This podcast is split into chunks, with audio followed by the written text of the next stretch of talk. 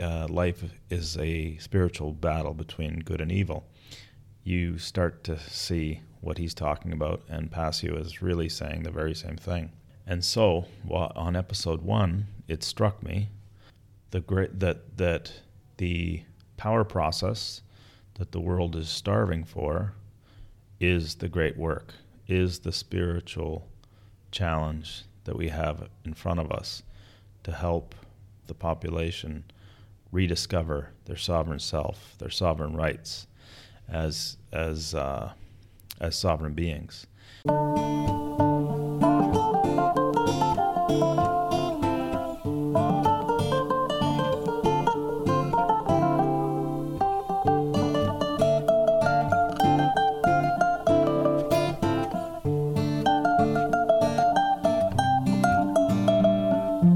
Thanks for joining us.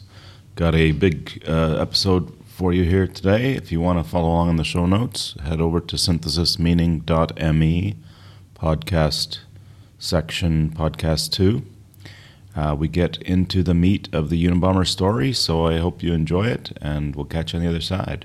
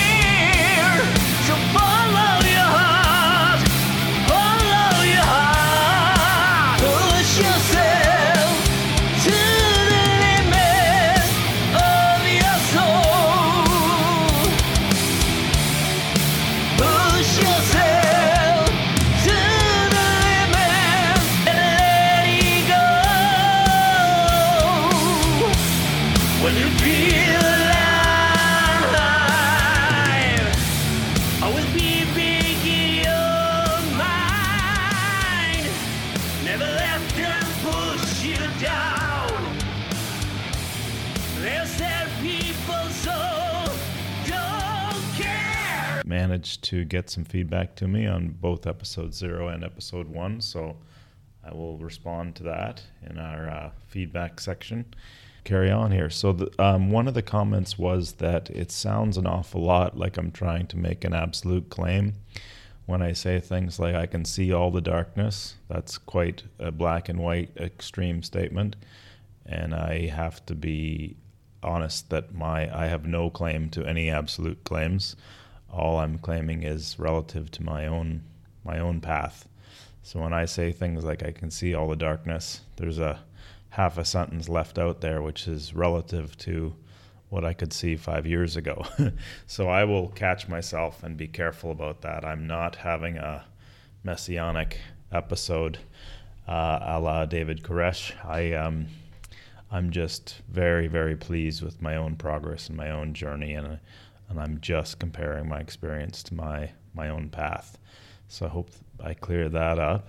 I caught myself on a few points, few important points. So I think I'll just introduce the idea here, and then when we get into the macro section, I'll get into some of the more details. But well, I guess I can say that to give a little background on the inspiration of the podcast is twofold. One is the value of the concept of shadow work and the experience I mentioned on episode one of having group calls where you're comparing the trends and observations you're having in your own life and often frustrations. And when you step outside of that and, and talk to others and find out that, that it's you're not alone, others are on the same journey, it really helps create some distance between the daily happenstance of your life and uh, and kind of observe and get into observer or witness mode, uh, which is a much more constructive place to be. So I wanted to share that. Um, I wanted to share it, and I wanted to reproduce it. So uh, that's what I'm. That's what the uh, intent of the micro conversation is. It's really sharing trends and observations and insights, and then hoping that we can create a feedback loop around that, and hope hopefully that what I'm seeing, others are seeing, and we can kind of I'll sometimes have a question, sometimes have a comment or a theory, and and hopefully we can help each other rise above it all and continue to progress on our paths. So that was the idea on the first half. The second half was really, I don't know, I think it was Michael Tsarion that that articulated it extremely well. And I don't have that quotation, but it's something along the lines of studying history is studying the psyche. I mean, you're when you get really interested in a certain episode of history or a certain event and you dig into it, it means it, it it's a it's a puzzle piece in your own psyche. For uh, you know, it's a mirror for what's going on in your micro. So in my case, there's over the years certain stories have really grabbed me, like the JFK assassination. And then this past six months, I mean, that's partly why I wanted to do these together. There are two forms of shadow work. One is is the macro version, one's the micro version. So when we're talking about Unabomber, that's an episode in history that really, really grabbed me. There was the Stockholm uh, Syndrome story, which really grabbed me. There was Ruby Ridge, really grabbed me. Waco. So there's a bunch of these that, uh, even the Benghazi story, I found quite riveting. So it made me want to dig in deeper and understand fact versus fic- fiction and make sure I got the full lesson from that episode in history. And I wanted to invite others along on that journey as well. So it's two aspects of shadow work, and that's really the uh, the inspiration for the podcast, bringing those together and in an attempt to continue to learn and progress on the journey to rise above it all and uh, come into our own as as sovereign beings. I think along with that discussion of that journey, so this fact versus fiction, this is what I caught myself with. I think is happening is like in the case of the Unabomber TV show, they will start the episode with a graphic bomb incident, which is, you know, tra- traumatic to witness. And then they'll slip in what looks like facts from the case, like very, very specific. So, as a viewer, you tend to take those on board as undisputed facts. And that's what I caught myself. There's a few facts. I'll get into the details when we're starting the uh, the second half. But there there were a few facts that I recited in episode one as if they're facts, and I'm just taking them from TV, actually, which is embarrassing to admit, but they got me there. so um, I'll I'll make sure I'm clear about those, about how firm those are, and maybe they are accurate, but I shouldn't say them like they're accurate when I've never looked at court documents and or objective uh, anything that didn't come straight from official transcripts you know, should probably be cross checked. So I'll, I'll, get into that in the second half. Um, so this journey actually has been very interesting. It's been an interesting journey, and the people in the Facebook group that's related to our website um, have been along for the ride. When I had the illness that I spoke about in episode zero, so maybe that might have been three or four years ago, as I mentioned then, it, it really made me want to dig into what's underneath it all. Uh, that that I, I came to the conclusion there's an aspect of reality I just couldn't comprehend because I couldn't comprehend that there's some highly intelligent people that architected a health system to deliberately kill people. or a food chain or it's so I just that was just driving me crazy. So I got, I became obsessed with I really need to understand what's going on. I can't comprehend the psychology of anybody that would do this on a mass scale. And so that that's the the initial Facebook group was understanding the nature of reality. And that sent me down a number of rabbit holes that were extremely gratifying and the piece puzzle pieces were fitting and I'm connecting with like minds and and that's a important part of the journey. But I got to a certain point where the Peterson message was pulling me even more. Like I guess I I had kind of done my journey. I felt at the time that I had done the journey on some of the more conspiratorial tracks and rabbit holes, and I wanted to kind of come out of that and and head down the rules for life and the spirituality for atheists. And that not that I was an atheist, but the uh, fact-based nature of those teachings really really grabbed me. So the maps of meaning and that kind of thing. Peterson was really resonating with me. And so I changed the nature of my pursuit from because I realized also that there's a limit to the rabbit hole journey and it's extremely isolating and it tends to make uh, others appear like just like nobody's down that rabbit hole with you so people start to look they all look, start to look like barriers to your progress. So the, it kind of it, there's it definitely is tempting to get paranoid, and it's definitely tempting to get alienated.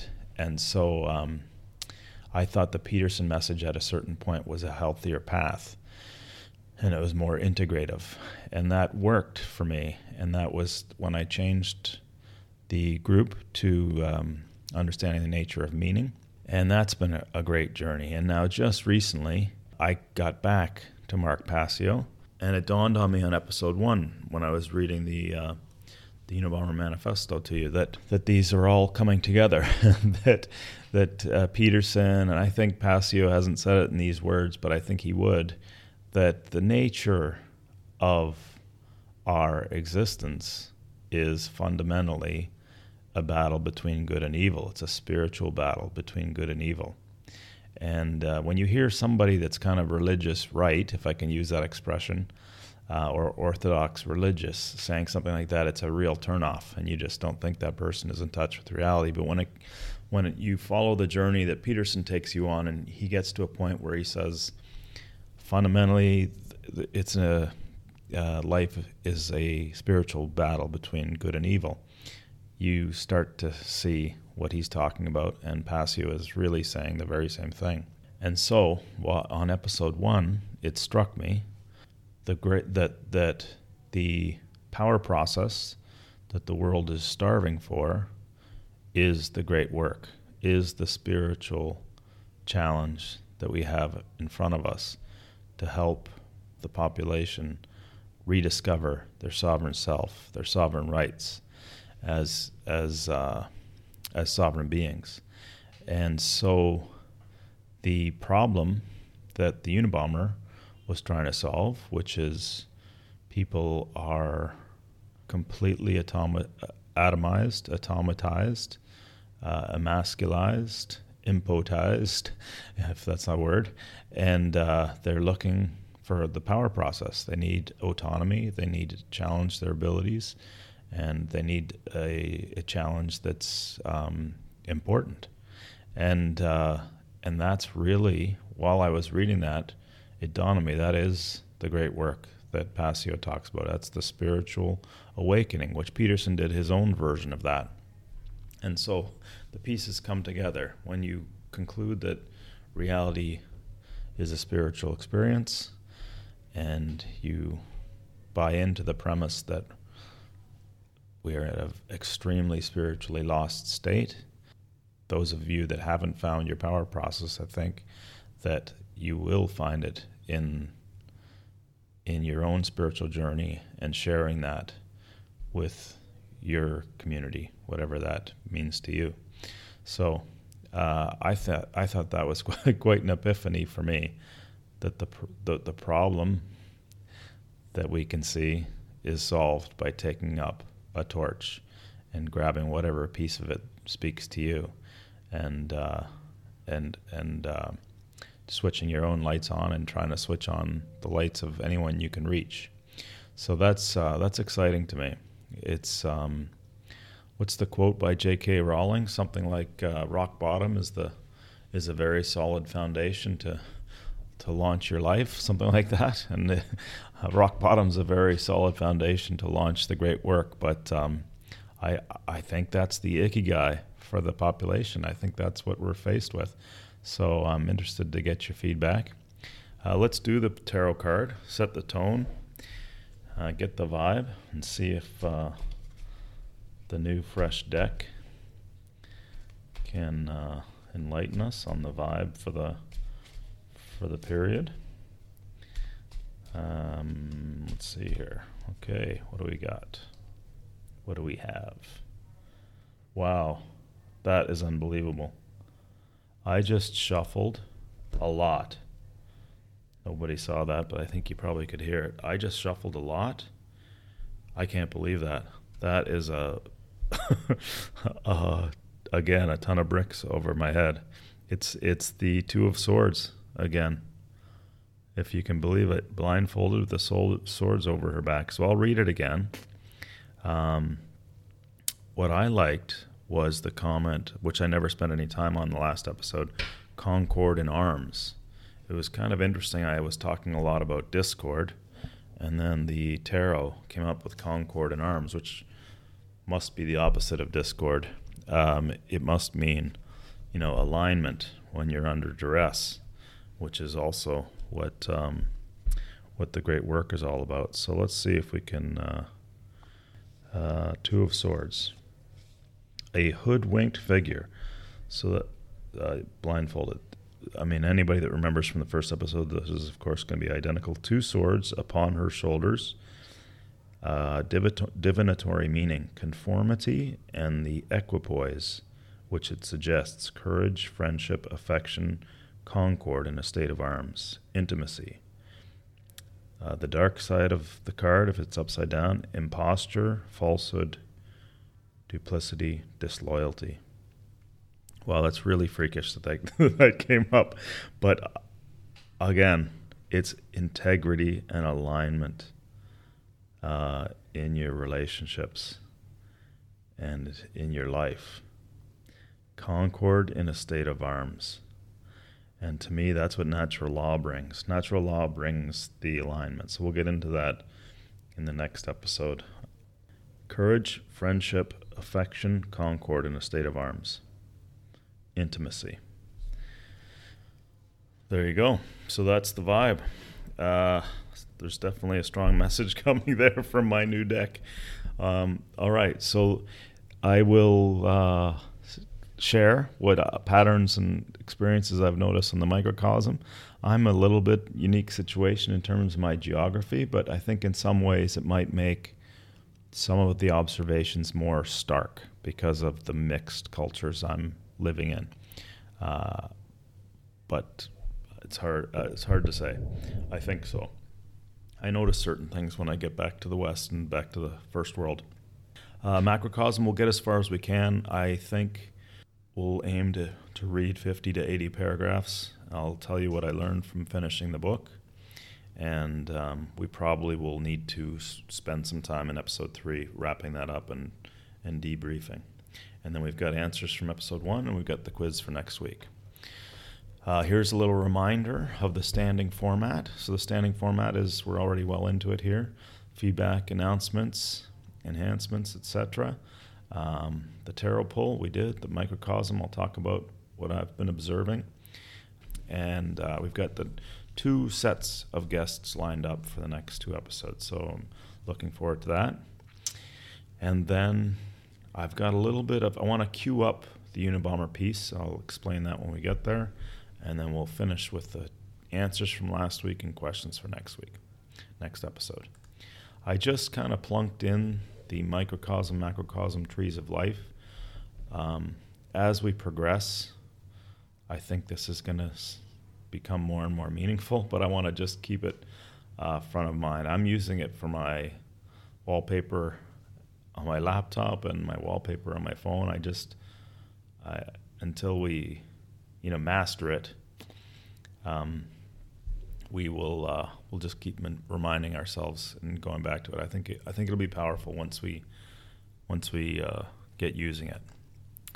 Okay, so what have I noticed? Well, I guess not surprisingly, uh, I notice technology, um, partly because of this focus on the Unabomber story and the effect it has in our lives. One aspect, and this has been going on big time in the last uh, week or so for me, but these um, increasingly complex passwords, increasingly, you know, degrading memories. My memory's okay, I think, for my age, and the, I think the fitter and healthier I am, the sharper it is. But uh, but still, it, it's not what it was when I was 25. I think that this CAPTCHA thing, this whole thing, you're not a robot, and the face recognition, I, uh, I think I'll get into that when we talk about AI before we start the. I think that's better, before we start the Unabomber piece. I this is a huge point. This professional care. I don't know how all this is happening, but people. It's partly that the loyalty people are there's just so many bad managers for one thing. So this idea that say let's just keep it simple. You're a barista at a coffee shop. You've got to me you've got uh, at least two loyalties. One is you've got the commercial loyalty. Well, let's go through a list of them. You've got the commercial loyalty to the shop. So, you know, economics, uh, you you you want to gently upsell. You want to be honest about the cash. You want to just improve the business commercially. That's one of the th- aspects you're doing. But you're also a barista. You belong to a profession, and that profession has standards. So that means you know a certain level, depending where you are. Let's just cons- assume it's a top quality coffee shop. there's levels of quality in the brewing and in the processing and in the, and the, and the hygiene and everything else of the of the equipment and the, the workspace and everything. Um, those are in natural tension. You've got a loyalty to your profession, that there's a certain high standard, and then you've got loyalty to the business to make sure that that, that you know there's no waste. So um, then you've got you know you want to keep your customers happy and keep them coming back. And then you've got whatever your own ideals and values. You, those are those are at the base of it all. So and there's probably values for the uh, for the shop. There's a certain culture they're trying to they're trying to engender. Well, it just seems that increasingly, and I think this might be most roles. I don't know if people are just so desperate for a decent job that they're slavish. Sorry to use that word again, but they're really slavish um, to the commercial. They're just slavish to a tyrannical manager. Let's be honest. That's what it is. They're slavish to a tyrannical manis, uh, manager. So a lot of those other aspects become secondary. And then there's this other this other thing where I gosh, I don't know how this works. You see somebody come in that's 25 years older than you, that's, you know, I'm not talking about, let's just assume you're talking to each other like you're equals. You don't think that person has stolen their success from you and you deserve to, uh, whatever, say, take a tip when they're not looking because, after all, you know, you need it more than they do, you know? like, that this is an experience that I uh, I had a couple of times. This was maybe in the summer, but these people that that, that are in these lower level jobs, sometimes doing a great job, but there's a jealous envy against their own customers, not a gratitude, not a like, okay, the reason I have this job, the reason my employer is able to pay me is this person's coming in and paying ex- a, very high price for a very high quality product and let's just keep this person coming back so everybody gets their their piece.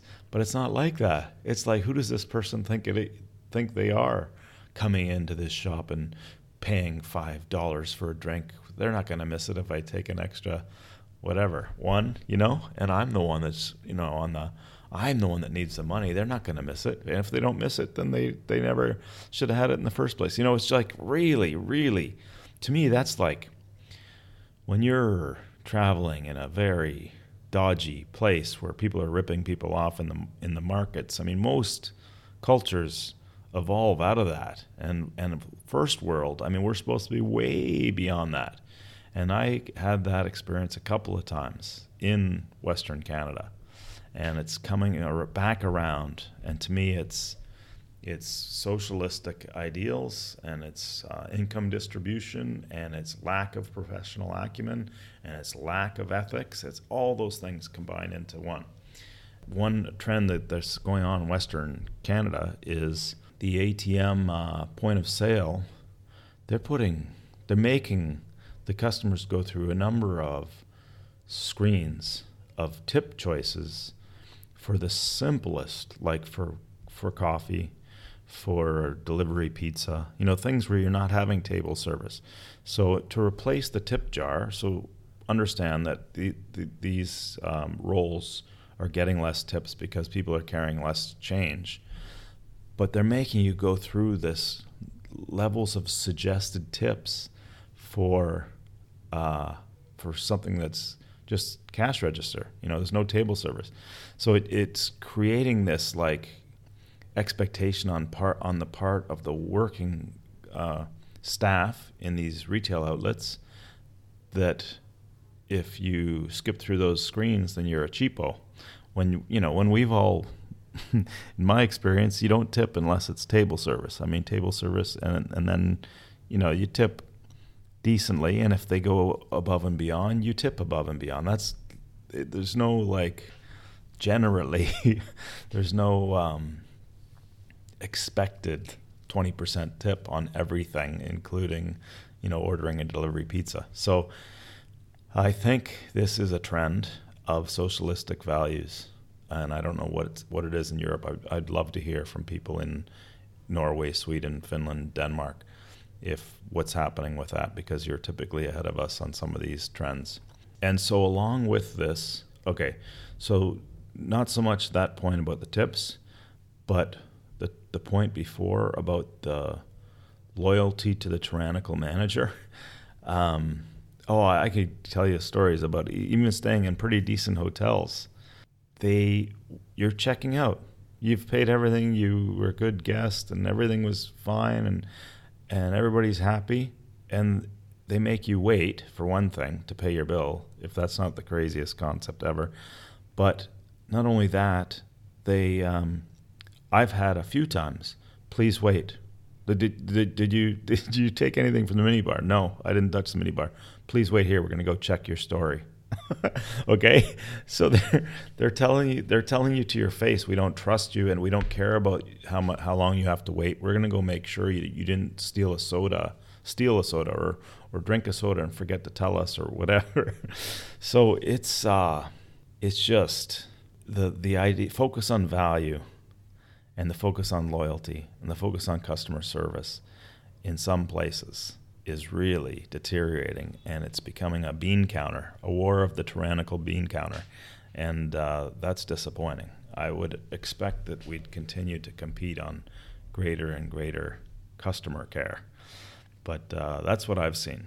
Anyway, that, that particular one wasn't recent, but this war on competence. So they're cost reducing the staff. So let's take the now this may be more unique to this region, but I don't think so. So you take take a decent cafe, and to save money, they're hiring people that don't care that much about coffee, don't care to learn about it, don't care um, of the art form, and they uh, and so they're squeezing, they're squeezing the the economics, but immediately the customers experiencing a fraction of the quality that that you would get if you got a real trained professional barista. I'm just using a simple example.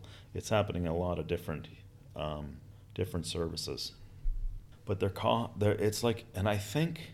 Well, it's in the favor of tyrannical management. If there is tyrannical management, it's in their favor to not have a competition on professional acumen. It's better for them if they're if they're if the staff are competing for the lowest wage, but I mean, how long can that last before you lose your entire customer base, no matter what your brand is? Anyway, that's that's one of the trends I've been seeing. This other one, the idea, and this is this, it's a, it's a form of adultism, I guess you could say, but it's a pet concept. So, so the husband, let's say, or the boyfriend, but let's say in this example, the husband somehow is okay with the wife treating him like a son. Okay? Whatever that, whatever you can imagine that would be. And the wife is okay with the husband treating her like a child. So maybe monitoring her, giving her a GPS, monitoring her whereabouts, for example. And in the case of the husband, maybe she's going through his messages whenever he comes home. okay? And both are okay with this. Okay? So they they're willing to give up their individuality for this uh, it's like a parent-child relationship, two-way. And they think it's sweet. And I guess they I guess they think that's independent. Or I mean, sorry, intimate. But um, you know that's not sweet. It's psychotic. You have a partner who wants to monitor your every every move and doesn't like trigger a conversation of honesty. Instead it triggers monitoring and control. You're heading towards psychosis in my way of thinking. Anyway so the last, second last one is um, and the best way i can put this is people are increasingly disturbed and this is, you know, they've been traumatized, whatever they're watching, whatever their upbringing has been. That's partly it. They're just uneasy with their inner self. And so they are so unbelievably outer focused. And I think this, I mentioned this in the previous episode about compete and compare. So they're also doing the compete and compare. And that makes them outer focused as well. And when they see somebody who's more integrated, they just have an unbelievable urge to disturb that person. So again, with the they they the the thinking I believe this is just a theory, but I, I believe the thinking is that person looks like they're more at peace than me. They have taken that peace.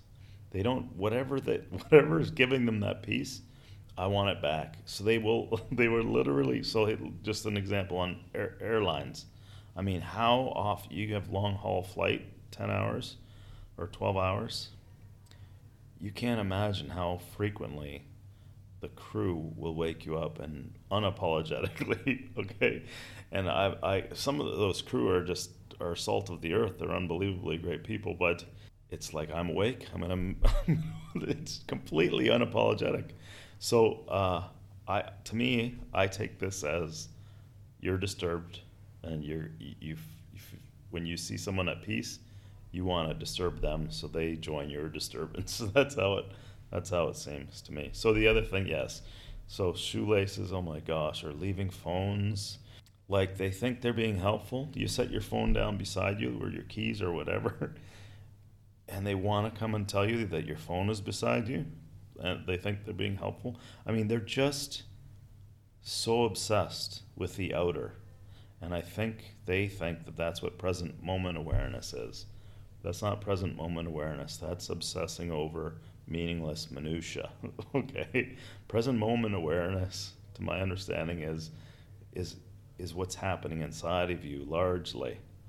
So how is you know how is whatever's happening in the outer ref- being reflected internally? It's a very it's a very oneness oriented uh, witnessing. It's not your shoelaces untied. you just went through airport security and your shoelaces untied. I know it looks like you're walking to a chair to sit down and fix that, but I'm going to stop and tell you anyway. it's not helpful. So I just think it's it's OCD. It's unbelievably outer focused, and so it's screaming. Uh, people want to repossess their bodies. They want to get back into resonance with themselves and they don't know when they see someone else that's a bit more integrated. They um, they want to disturb that. I have no idea how, in God's name, you can help a population like that. But I guess you could say all the distractions are promoting like an ADD culture for sure. But how do you get people to to want to get back to that? I mean, even some of these Eastern cultures, not even a lot of these Eastern cultures that like invented meditation and things and present moment awareness. Um, they're the most disturbed of all. I don't understand. But anyway, I'm open to suggestions how to heal that that that divide. This idea of white knights now. White knights is an expression they use in, in like dating. So for example, but I mean you can I've seen it in so many so many just in general. Let's just put it this way. In general, people are starting to get the idea that it's never okay to be angry. I think there's a few different things. Less and less people have a father in their home, or that less and less, let's say, they have less healthy masculine energies in their homes. So they're not, so that when somebody is stern with them, which is a typical masculine energy, uh, they, they're, it's, they, they, they're uncomfortable with it. It's not something they grew up with. So that's one thing. So I think culturally, there is an idea that's spreading that all anger is bad. You're never supposed to stand up for yourself. You're never supposed to um, defend anything, stand against anything. It's supposed to be always no judgment, always acceptance. Uh, it's a it's a pacifism kind of mentality. So if someone sees someone else standing up, let's say it's in a customer service situation where something's gone wrong with like there's been misconduct on the part of the operator, the vendor and there's a customer saying, "Listen, this isn't okay. You're not operating on the up and up here. This is not all right. We got to sort this out." Everyone that sees that conversation seems to think the cust- you know that person's getting defending themselves. They must be in the wrong. You know what I mean? They're saying this, and the, the white knight's expression comes from this idea. It's typically extremely infantile-minded men that they see a woman upset, they don't ask any questions. They just assume whatever she's upset about is justified, and they come to her rescue like a damsel in distress, regardless whether she wants that or not. But this white knights, I see that that dynamic everywhere. So if you decide to stand up for something, maybe it's maybe it is airport security, or maybe it's like a customer service example, or an airline and you say, listen, this isn't okay. Whatever it is, this isn't all right. The, pe- the judgment from people around you tends to be, oh, unreasonable customer, without even having any idea what's happening. Um, and it really rattles some of the younger people that aren't used to a stern conversation of any kind. They get extremely rattled and they immediately just conclude you're a bad guy uh, or you're an angry person. so the point here is a few things. One is, just because a woman's upset doesn't mean she's in the right. uh, I don't have a specific example on that. But the other is um, just because someone's taking a stand doesn't mean they're in the wrong at all. So the um, the trend of like make no waves, go with the flow, never say anything, never stand up for anything, never stand against anything, that's like unbelievably dangerous, slippery slope. I guess I'm not sure why I put this on the same line, but this idea of winning, the first time I heard it was Charlie Sheen. I don't. I don't know if he was saying it jokingly or not, but I honestly, it, it absolutely meant nothing to me at the time. It was, uh, but now I understand that there are a lot of people going through their life, and what they, where they get their momentary meaning from is they're keeping a little score. They're inventing little games for themselves to compete at, and they're keeping a score, and then they're declaring winning. And that's what this Instagram culture is, and the social media uh, showing off culture. Some of it is about, and it's unbelievably dangerous. Well, for one thing, if you want to have a competition, get into a competition. You know, judges and clocks and competitors and challenges and uh, you know something where it's actually it actually counts. uh, if, but you know, creating, inventing a competitive game in your head where you're the scorekeeper and the judge and the ref, and you also reinvent the rules as you go, um, and you don't tell anybody else what the competition is or who's winning or how much time is left in the clock or anything. That's uh, that's psycho. It's just psychopathic. That's just the best way to put it. Um, so when people are saying they're winning, I know sometimes it's just a tongue-in-cheek thing, and it is kind of funny, but it's not entirely a joke. I mean, there are people that are going through their entire lives with a little com- competition that's completely meaningless, and it's so isolating, and it just throws all codes of conduct right out the window because you're you've invented a game that you want to play for keeps or whatever. anyway, um, it's disturbing. Uh, we'll get into more about that in future episodes.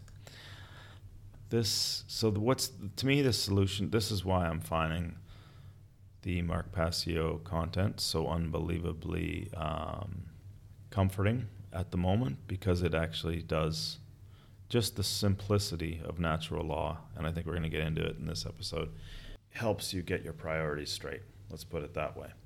And it's so unbelievably simple, but it's, it, there's a lot of unlearning around it. The, I think the scarcity mindset, that's, that, that's when you get people into very weak, weak mindsets, where they're willing to backstab their friends and spy on their peers and do all kinds of things that tyrannical management can ask for when they think that time equals money and and they're both extremely limited. So that's another control system that makes people behave very, very badly uh, against one another.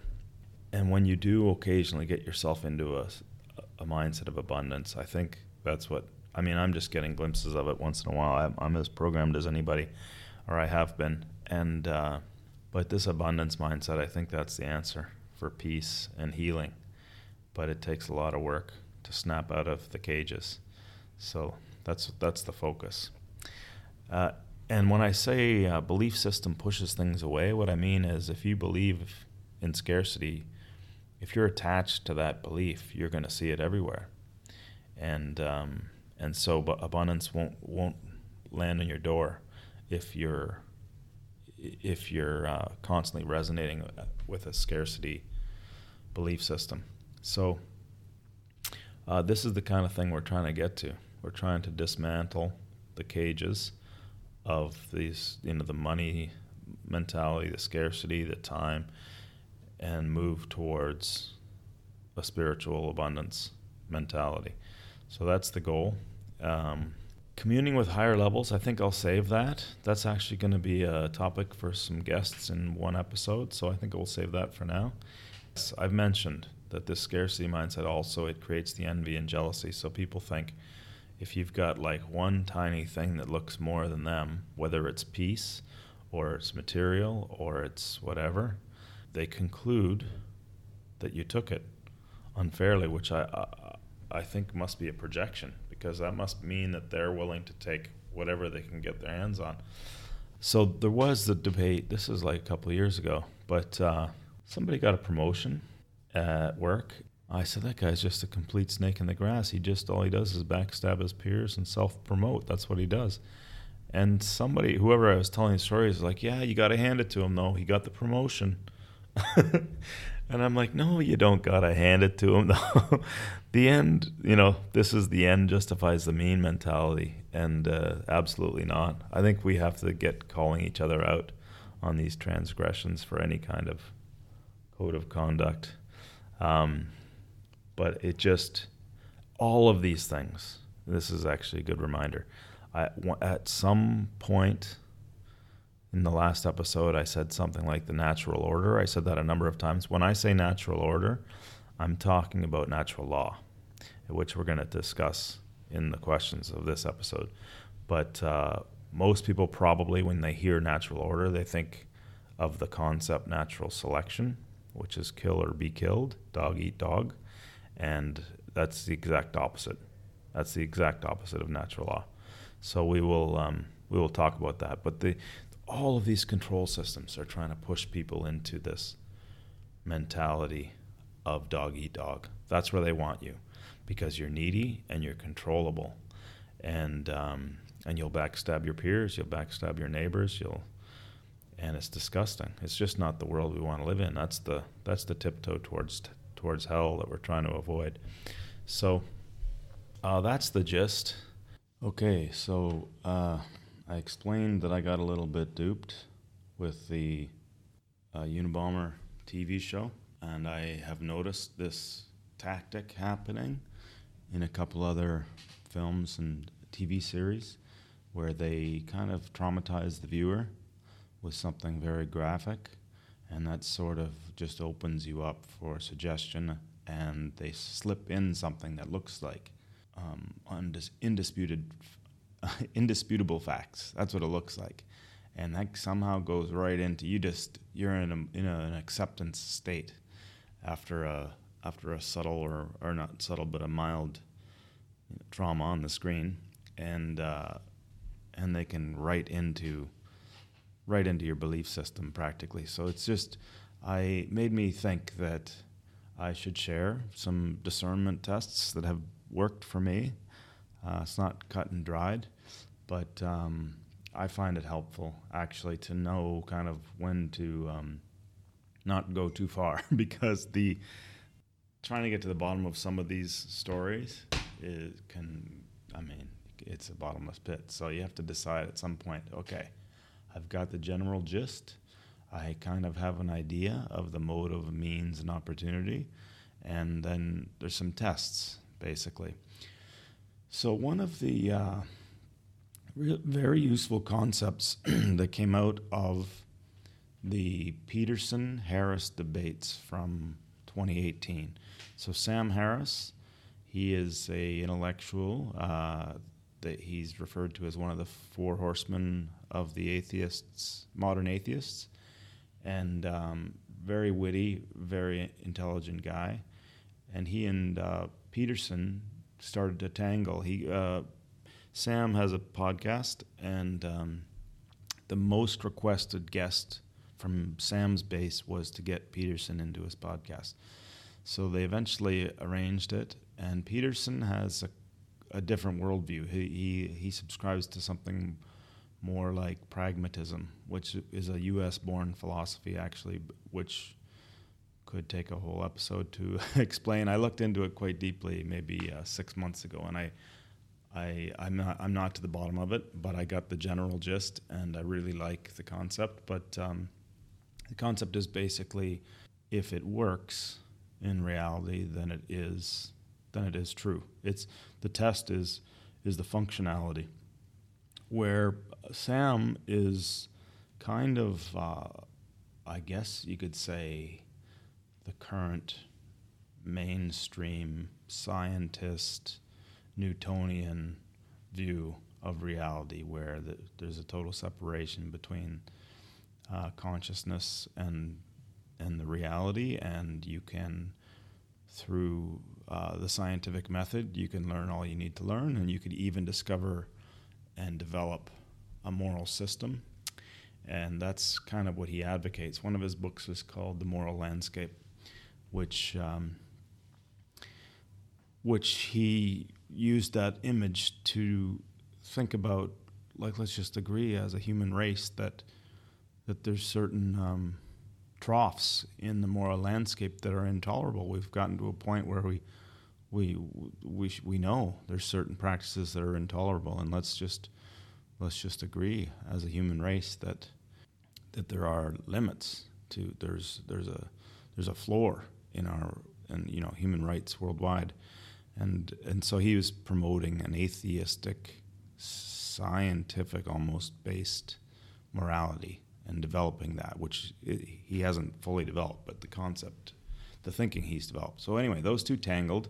Sorry, small digression there, but it was a, it was an unbelievably rewarding journey to follow. They had two podcast um, debates on Sam's show, and then they had four public appearances. They were selling out stadiums, like 5,000 people. And it's all on YouTube uh, uh, for free, and it's riveting uh, if you're into that kind of thing. And um, but one of the great kind of phrases that came out in the early uh, in, encounters was um, this idea of a metaphorical truth that um, there are certain things that are that are useful, whether or not they're factually true, they're still useful to guide your life. So, an example was um, everything happens for a reason. That's a that's a belief that a lot of us subscribe to, and it really helps when something terrible happens. It really helps you move on and think, well, I'll see the meaning of this in the future. Um, and you often hear people saying, it ended up being the best thing that ever happened to me, those kinds of things. The idea of metaphorical truth, the, the best example they used to illustrate the point was uh, when people are teaching gun safety, they teach um, every single gun owner, they teach them to always handle a gun as if it's loaded. Even if you know the barrel is empty, you've checked it three times, and your maybe your um, your partner's checked it as well, and everybody in the room knows it's it's empty, you still handle it as if it's loaded. It's just a good true. It's a good metaphorical truth to live by. I think that that concept is helpful with some of these conspiracies. So take 9/11.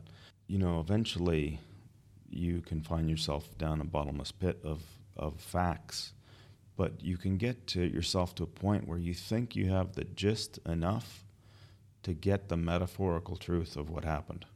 And now you kind of have a new chunk in your armor, a new chink in your armor of, uh, of how things are working. You know, something that's as huge as that. And you can conclude, you can look at um, just like a crime, what was the motive, means, and opportunity, and then what was the implications? What, what took place? If you just kind of draw a black box around the event and just pay attention to um, motive, means, opportunity, and then outcomes. What happened because of that event? And then you can dig into the facts to the, to the point that satisfies you to get a metaphorical truth that's useful. And that's basically one of the mechanisms that I use to get myself to a point of okay, I think I think I've looked at this enough. I've got the general gist. I've got the I've got the truth to the point that it's most useful to me now, and I can always go back if I have more questions.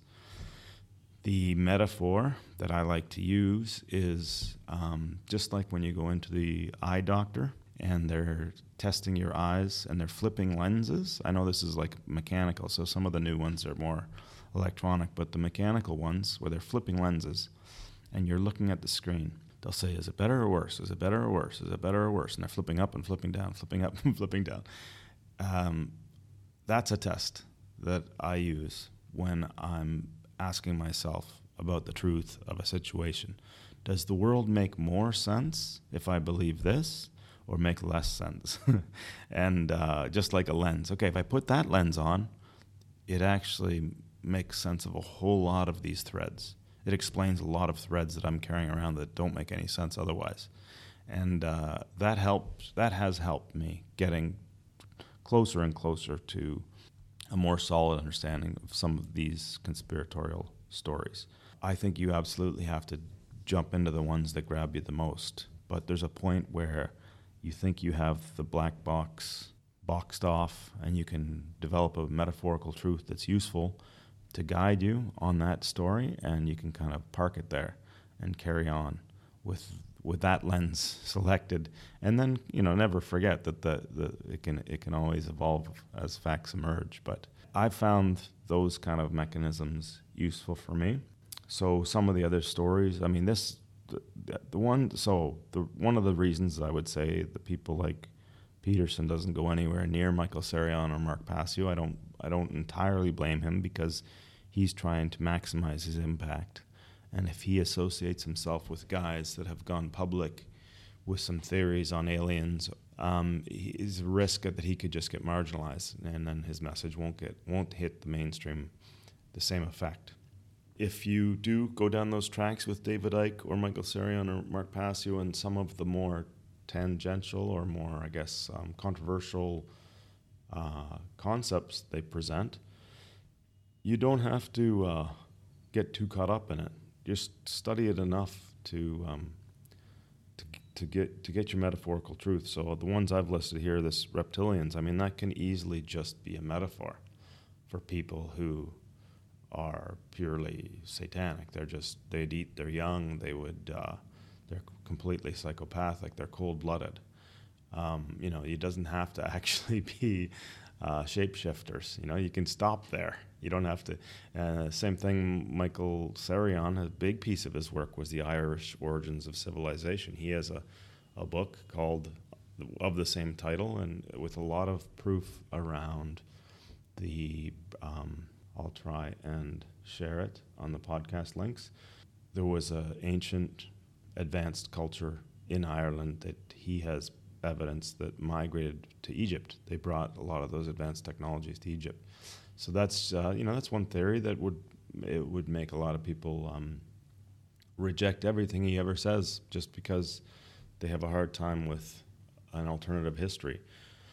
But look into it to the point that that's helpful for you, and then I mean that's what I that's what I would recommend. I, and cosmic abandonment that's another one. That's I think they both have a, a version of that and uh, that's probably one of the most crazy ideas compared to the mainstream, but they're researchers and they've got facts. So look at their facts and then decide what um, what works for you. That's my advice on, and the same thing with the Unabomber I'm going to try and delineate what we know factually from from the Hollywood there's so it's so difficult sometimes some of these stories and they're coming through the media. One other just a little aside, I did get some feedback that I'm enjoying. The, I think it's really going to helpful for me, and I hope that you're enjoying it as well. The the transcript of the manifesto. But um, one of the pieces of feedback is that they like hearing more. Some of the listeners like to hear more of my interpretation than the actual source code.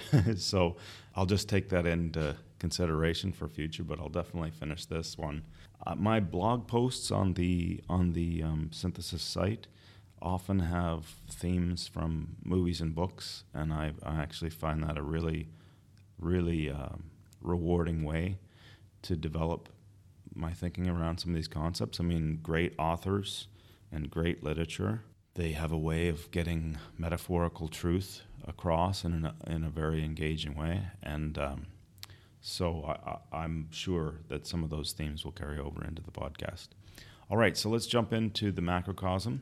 So some of the things that I just repeated from the show, I have to admit, was that, I mean, for one thing, they said in the TV series, they said there was never any evidence of another member, even though he always referred to FC as a collective, so as a plural and they said that FC, so FC was definitely the signature on the manifesto and some of the threats that were mailed in, but they and they said that it was always etched in the bombs, but I, I don't know that for sure. I mean, I just got that from the TV show, so I don't know that for sure. In one of the links I shared on episode one, that was a really excellent documentary, YouTube documentary, but two hours long by a German film crew they really dug into the links um, with the Unabomber and links to Vietnam and links to MK Ultra,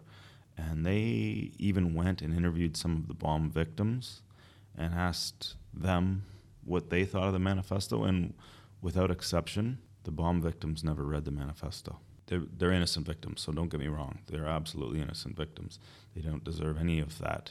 But when somebody actually goes to that trouble to bomb you because of work you're doing, I'm really shocked that you don't want to go and look into what where what the thinking is behind that. But they're able to to just say, I don't want to look, I don't want to know, I don't want to give this guy any after what he did. So anyway, in that documentary, there was a point where the filmmakers were were in correspondence with Ted Kaczynski in prison. He said that there were mistakes in the published versions on the newspapers, which to me means he thinks they were corrupted. So some of his stronger points were manipulated.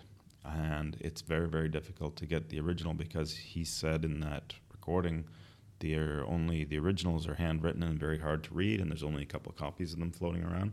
So, if anyone, I mean, I think it would be a fascinating study to see what was manipulated in the published versions, because then you'll know what of his points the main the um, the authorities were most threatened by. I think that would be really really enlightening if anyone has any idea how to get their hands on the original. Uh, so he's always claimed his innocence. So you've got a guy that everyone believes is the Unabomber. He went to trial. The trial was fixed. That was um, that was in the TV show, but it was also in other sources. Uh, where did I read that? Anyway, uh, something quite credible that uh, that his defense counsel colluded with the prosecution and the judge, and they they had a deal without his knowing ahead of the case. So I mean, if that's not corruption of due process, that's incredible. He's always claimed his innocence, yet he went and put his name on a book called uh, Anti-Tech Revolution: Why and How, and you know that's very close to the themes and writing style of the manifesto. So, to me, there's a there's definitely an admission that he wrote the manifesto, um, but I don't know how strong the facts are about about hit, about the bombs.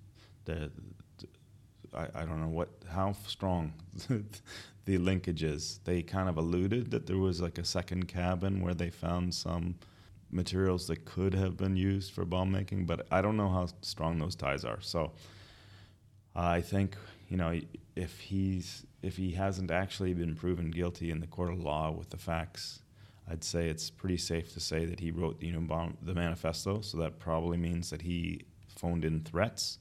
So you know the circumstantial evidence is really strong. But in terms of actually manufacturing the bombs and actually manning the bombs, I don't know how long, how strong the, that case is. So I just have to be, be clear and honest about that.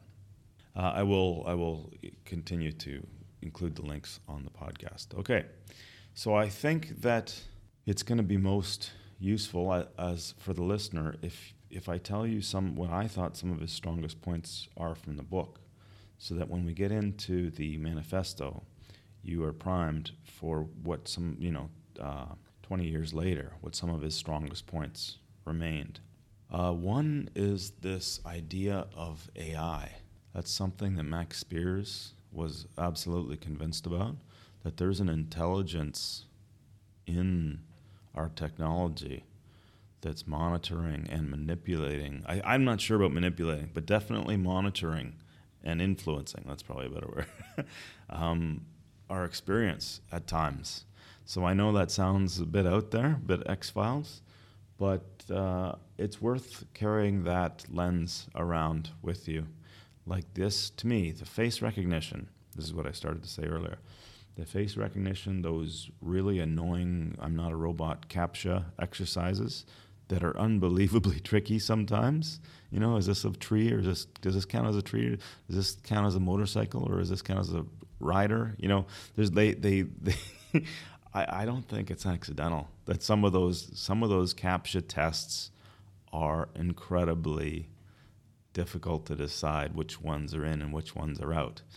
And I think, I mean, if you were an AI and you wanted to learn uh, human strengths and weaknesses and human intelligence, I mean, that's perfect way to perfect way to go about it. And the face scanning, um, my I consider him a friend. Uh, uh, definitely one of the connections on the website. Ole Dammegard.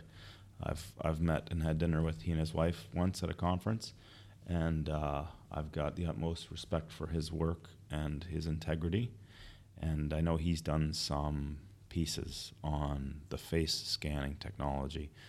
But what what I've got a phone that does that now, and I always feel a little bit like something was taken to me whenever it does the face scan, taken from me. Again, if you're an AI, you could monitor the emotional state of everybody with a face scanner all day long.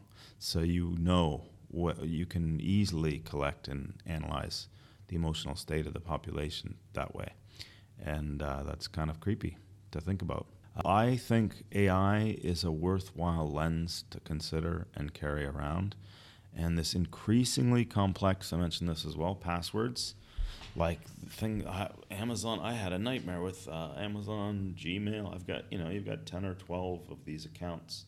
You can't possibly keep them in your mind. And uh, anyway, it what's the end result of that experience? One is you start to kind of doubt yourself. You kind of feel weak, like these complicated passwords, and they keep changing.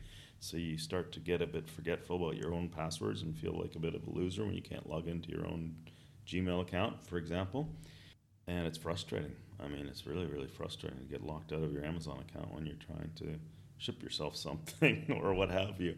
I'm willing to continue to test the idea that there's an AI behind some of this that is uh, learn, learning from our limits and learning from our emotions.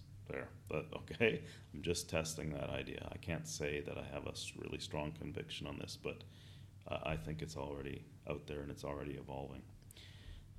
That's my uh, pet opinion on the matter.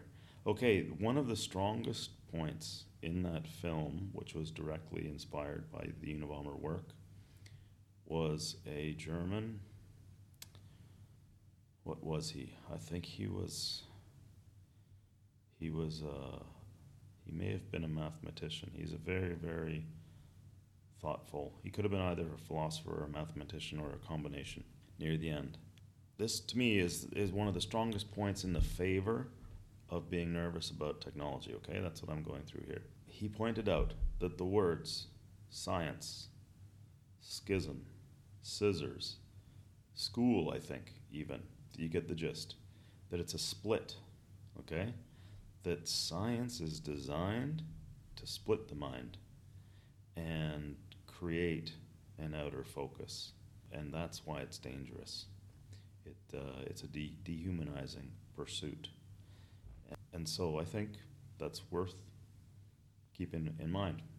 As I said in the in the first episode, I can't imagine. I mean, from our perspective now, imagining somebody prohibiting any further advance in technology, that just sounds like that sounds more tyrannical than the technology, as I mentioned before. So, but I think it's worth looking at. I mean, we can all see some of the negatives from how far we've come on some of this technology. Some of the social network culture and cyberbullying and privacy violations and on and on it goes. Fingerprinting and eye scanning. So if you consider that science is a schism in the mind, then you can see how someone could conclude that you gotta stop at some point or or it's headed directly for total destruction. So I don't know if anyone's heard of the concept of Fermi paradox. This is one I personally don't subscribe to, but it's worth sharing because it is a great point in one respect. And the Fermi paradox is basically the idea that we haven't heard from any other advanced civilizations, no radio waves, nothing. so the the thinking is that civilizations that get advanced technologically self-destruct. That's the thinking. And so there's a lesson to be learned there. Um, this mass extinction event, I've got a connection who I feel like we're friends, but we were only we've only um, connected through direct messaging. But I looked pretty deeply into his work at one point. He's a uh, quantum physicist, Mike Emery. He's one of the top publishers on uh, academia.edu, I believe it is. And um, he said, just like they said in the he, he makes this case in his book that um, there's evidence and people that have really looked deeply into it believe strongly that there were five intelligent at least five intelligent advanced civilizations on earth before us and they all self-destructed there's another kind of warning sign that there is something extremely dangerous about blindly uh, advancing down the industrial technological track, and and you know people that's what people are some people are predicting that if you continue, there's another mass extinction event on the way. To me, the strongest point, and I this came through really well in the miniseries on Netflix that that every okay, I'll give you the car example because that was such a perfect one. Because when we still to this day, when you think of a car, you think of a brilliant innovation that gives people independent freedom. It, you can have you can run your own business out of a car. You can be self-sufficient. You could leave your home when you're 16 if you get your own car. I mean, when you're in a bad home situation and you have just a car, you can have a lot of independence. Um, so we all love our cars. And when they came along in the horse and buggy days, it looked like you know a small enhancement on a horse and buggy. It's just a motorized. It can go a little further, less maintenance. There's more terrain, you know, less weather concerns, and so on and so on. But his point, the Unabomber's point, is that then soon you're no longer wandering anywhere you want. Now you're wandering on predefined tracks. And the predefined tracks have rules and lights and controls. So now uh, you're much easier to be controlled and monitored. And cities are getting built, all, all new, all new communities are, are built for cars. So then it becomes you have to have a car to function. So it's no longer like this step towards freedom, it's now this extra financial burden to enter society. And it's easily controllable and it's, um, and it's not optional uh, in a lot of ways, in a lot of places. Just like the struggles you're probably, you, you probably can imagine when your kids are in their teens about giving them a phone it's a damned if you do, damned if you don't situation. You can see that with a lot of technologies. That um, you don't give them the phone, they're not they're not communicating. They get they get socially alienated through pe- from the people that are communicating that way. You give them a phone, it's like a you've got all kinds of people with access to your kids and all kinds of bad behaviors that go unmonitored on the uh, social networking sites that can be really negative to their psyche. I never looked at a car as anything but positive until that, but I think it's a really original and insightful way to look at technology and consider if we're actually building the walls of our own electronic prison. I don't know who said it that way the first, but I think that that's, you know, we're the ones inventing the uh, face scanning technology and the eye scanning technology and the cameras everywhere. And and then they're being used to monitor us and control us in a lot of ways. So um, I think it's a really healthy lens to carry and consider. At what point is it have, are we working for the technology, not the other way around? I think that's really, really um, uh, worth considering. Okay, I think some of his weakest points. So the book, I read everything to do with the why and the appendix is also really great. If you wanted to, if you actually get your hands on the book, you could spend maybe 90 minutes or less on the appendices because on the appendices he's got the strongest points for each of the chapters, and those are great as well in terms of kind of um, Coles Notes version. I didn't the, the there was two chapters on on uh, rebellions and successful rebellions and how to how to manage a successful rebellion and so on. Uh, and I read one of those, I think. So there's one of those chapters I just didn't feel like I needed to read right now. I guess what I would say some of his weakest points. So there was a letter to the editor that he included in the appendix. A great question. They said, "Well, capitalism seems like it you know, it really leads us towards technical innovation. Capitalism creates a pressure where you want to do everything uh, faster, more repeatable, more automated. And so, what don't you think the capitalism system is flawed? And I don't think he had a great answer to that. His answer was basically no. You know, capitalism in and of itself isn't flawed. But I think, I just don't think, even though he's a great mind, I'm not sure he's completely framed the problem. I mean, maybe it's really difficult with the diet he probably has in prison and the conditions he's got. Maybe his mind isn't working like the, way it used to be, but um, but I don't think he's framed the he, he's he's raised the flags. He's raised those flags that I just mentioned, but I, am not 100% sure that he's framed the issue in terms of like. Uh, well, at one point the wheel was technology. So would you say inventing the wheel was, you know, we should have stopped there, or like he hasn't like demarked the the limits and why you know at, a certain point okay microchip was the microchip i mean that was the step too far but he, what he is saying is he, that he can see that we're heading for self destruction and we're building the walls of our own prison, and it's time to, to stop. It's time to stop advancing on that path and let people get back to a more spiritual connection with the earth and with each other. And it's hard to argue with, with some of that, but it's just more like the how, you know. Um, I, I think that maybe those are some of the weaker, the weaker examples that um, that he hasn't framed it. I don't think.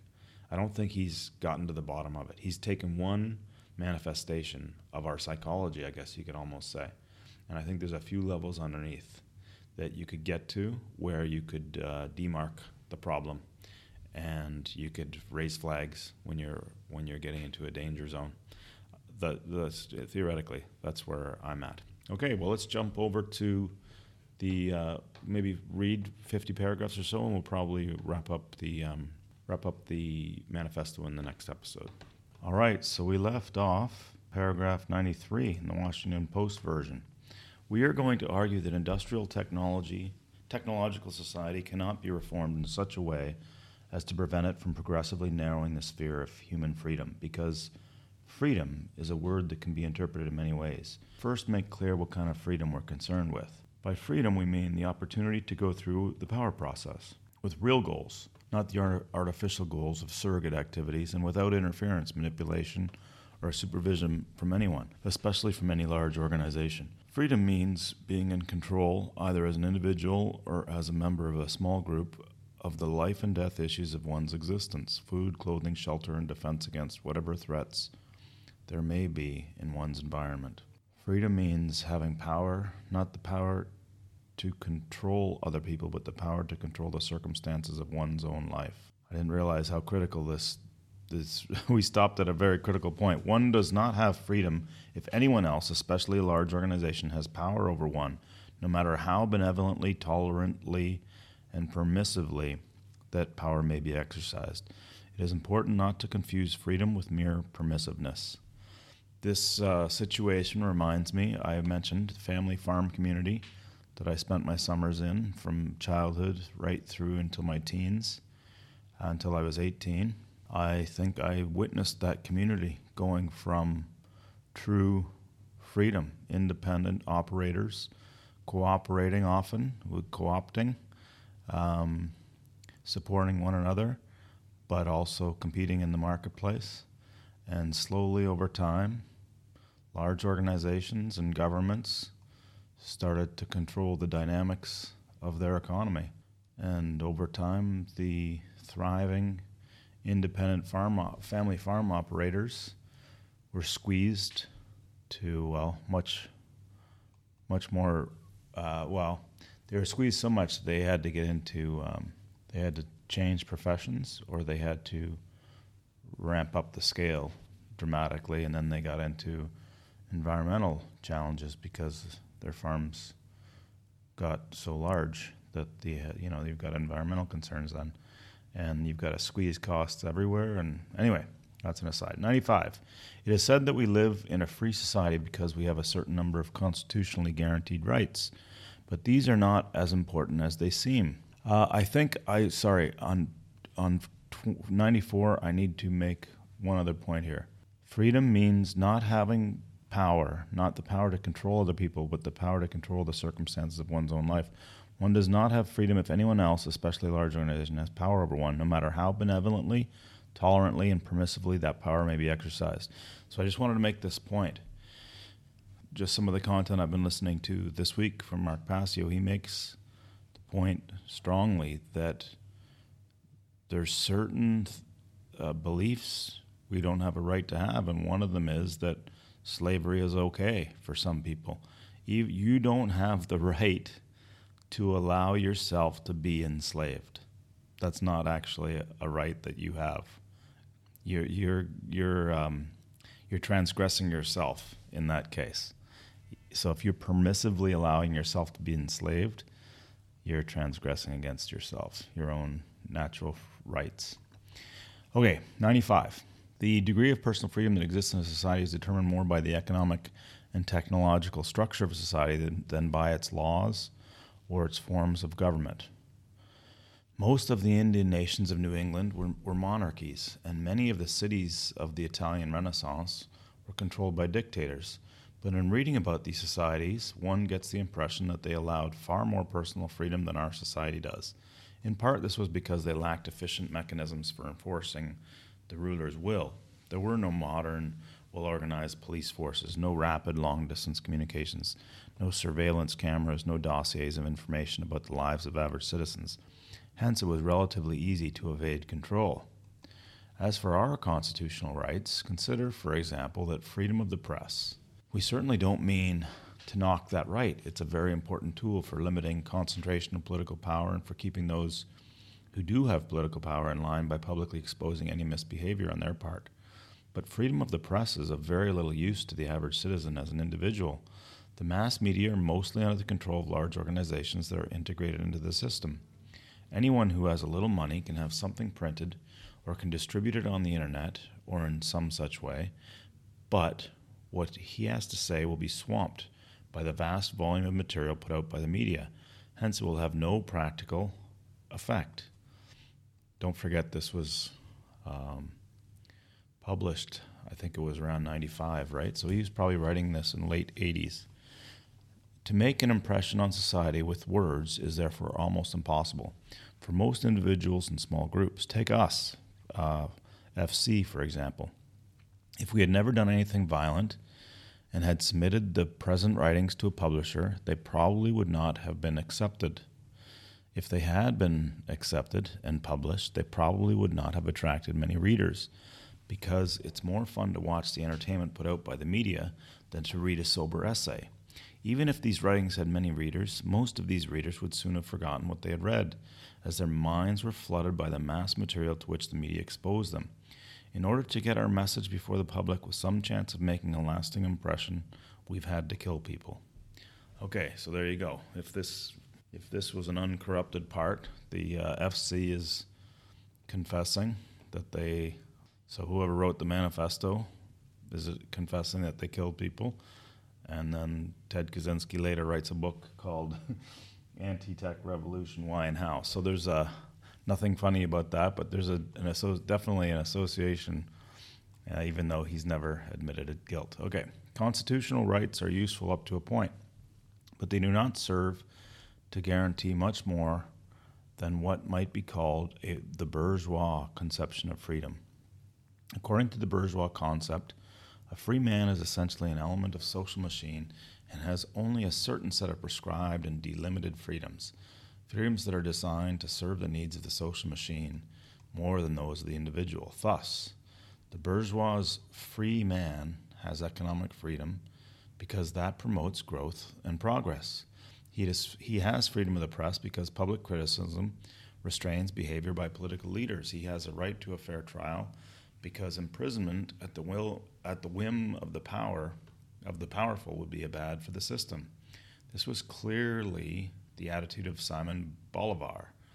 To him, people deserve liberty only if they use it to promote progress, progress as conceived by the bourgeois. Other bourgeois thinkers have taken a similar view of freedom as a mere means to collective ends. Chester C. Tan, Chinese Political Thought in the 20th Century, page 202, explains the philosophy of Kuomintang leader Hu Hanmin an individual is granted rights because he is a member of society, and his community life requires such rights. By community, Hu means the whole society of the nation.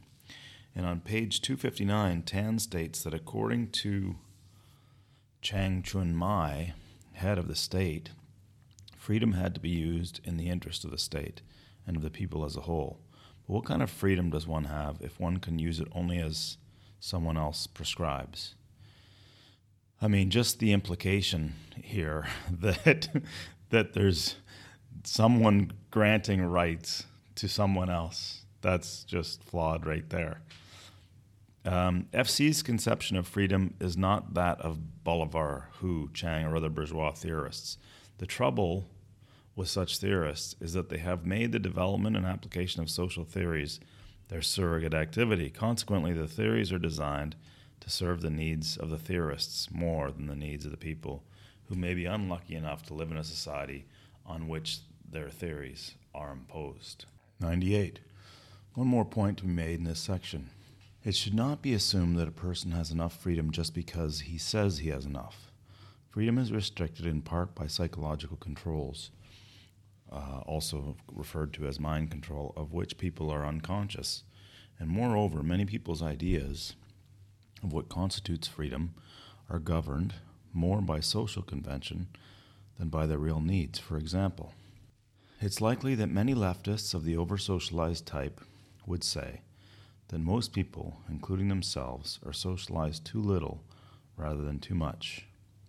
Yet the over socialized leftist pays a heavy psychological price for his high level of socialization.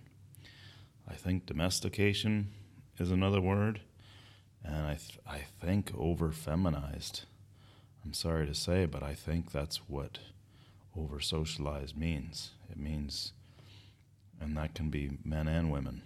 It can mean just the healthy masculine energy is sucked out of the society. Some principles of history.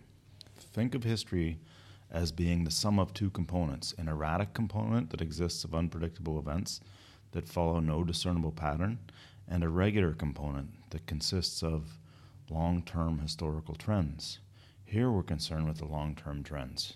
First principle if a small change is made that affects a long term historical trend, then the effect of that change will almost always be transitory. The trend will soon revert to its original state. For example, a reform movement designed to clean up political corruption in a society rarely has more than a short term effect. Sooner or later, the reformers relax and corruption creeps back in. The level of political corruption in a given society tends to remain constant or to, to change only slowly with the evolution of the society. Normally, a political cleanup will be permanent only if accompanied by a widespread social change. A small change in the society won't be enough. If a small change in a long term historical trend appears to be permanent, it is only because the change acts in the direction in which the trend is already moving, so that the trend is not altered by only a pushed, so that, so that the trend is not altered, but only pushed a step ahead. The first principle is almost a tautology, which is a redundancy. If a trend were not stable with respect to small changes, it would wander at random rather than follow a definite direction. In other words, it would not be a long term trend at all. Second principle if a change is made that is sufficiently large to alter permanently a long term historical trend, then it will alter the society as a whole. In other words, the society is a system in which all parts are interrelated, and you can't permanently change any important part without changing all other parts as well. Third principle if a change is made that is large enough to alter permanently a long term trend, then the consequences for society as a whole cannot be predicted in advance. Unless various other societies have passed through the same change and have all experienced the same consequences, in which case one can predict on empirical grounds that another society that passes through the same change will be likely to experience similar consequences. So, that point, let me just say the first sentence again. If a change is made that's large enough to alter permanently a long term trend, then the consequences for the society as a whole cannot be predicted in advance. Okay, unless you have an empirical history there. Okay. Fourth principle a new kind of society cannot be designed on paper. That is, you can't plan out a new form of society in advance then set it up and expect it to function as it was designed to. The third and fourth principles result from the complexity of human societies. A change in human behavior will affect the economy of a society and its physical environment. The economy will affect the environment and vice versa. And the changes in the economy and the environment will affect human behavior in complex, unpredictable ways, and so forth. The network of causes and effects is far too complex to be untangled and understood. Fifth principle people do not consciously and rationally choose the form of their society. Societies develop through processes of social evolution that are not under human control. The fifth principle is a consequence of the other four. To illustrate, by the first principle, generally speaking, an attempt at social reform either acts in the direction of the society is developing anyway, so it merely accelerates a change that was coming anyway. Or it only has a transitory effect, so the society soon slips back to its old groove, muscle memory, in my words. To make a lasting change in the direction of development of any important aspect of a society, Reform is insufficient and revolution is required. A revolution does not necessarily involve an armed uprising or the overthrow of a government. By the second principle, a revolution never changes only one aspect of a society, it changes the whole society. And by the third principle, changes occur that were never expected or desired by the revolutionary, unintended consequences. So, by the fourth principle, when revolutionaries or utopians set up a new kind of society, it never works out as planned. The American Revolution does not provide a counterexample. The American Revolution was not a revolution in our sense of the word, but a war of independence followed by a rather far reaching political reform. The Founding Fathers did not change the direction of development of American society, nor did they aspire to do so. They only freed the development of the American society from the retarding effect of British rule. Their political reform did not change any basic trend, but only pushed American political culture along its natural direction of development. British society, of which American society was an offshoot, had been moving for a long time in the direction of representative democracy, and prior to the War of Independence, the Americans were already practicing a significant degree of representative democracy in the colonial assemblies. The political system established by the Constitution was modeled on the British system and on the colonial assemblies. With major alteration, to be sure, there is no doubt that the Founding Fathers took a very important step, but it was a step along the road that English speaking world was already traveling. The proof is that Britain and all of its colonies that were populated predominantly by people of British descent ended up with systems of representative democracy essentially similar to that of the US. If the Founding Fathers had lost their nerve and declined to sign the Declaration of Independence, our way of life today would not have been significantly different. I've not studied this history that much, but I think he's uh, stretching it here a little bit, but that's okay. That's it's his manifesto. Maybe we would have had somewhat closer ties to Britain and would have had Parliament and Prime Minister instead of a Congress and President. No big deal. Thus, the American Revolution provides not a counterexample to our principles, but a good illustration of them. Still, one has to use common sense in applying the principles. They are expressed in imprecise language that allows latitude for interpretation, and exceptions to them can be found. So we present these principles not as inviolable, inviolable uh, laws, but as rules of thumb or guides to thinking that may provide a partial antidote to naive ideas about the futures of society. The principles should be borne constantly in mind, and whenever one reaches a conclusion that conflicts with them, one should be careful about re examining one's thinking and retain the conclusion only if one has good solid reasons for doing so. Okay, this is a point that Peterson, Jordan Peterson makes frequently. Social reforms and unintended consequences are always intertwined. Okay, 111. The foregoing principles help to show how hopelessly difficult it would be to reform the industrial system in such a way as to prevent it from progressively narrowing our sphere of freedom. This is kind of amazing. I mean, he's just saying that we're on one track, the industrial technological track, and it's going to and as long as we choose that that's our track, it's going to continue to narrow our freedom. There has been a consistent tendency going back at least to the Industrial Revolution for the technology to strengthen the system at a high cost in individual freedom and local autonomy. Hence, any change designed to protect freedom from technology would be a contrary would be contrary to a fundamental trend in the development of society. Consequently, such a change either would be a transitory one, soon swamped by the tide of history, or if large enough to be permanent, would alter the nature of our whole society. This by the first and second principles, period. Moreover, since society would be altered in a way that could not be predicted in advance, third principle, there would be great risk.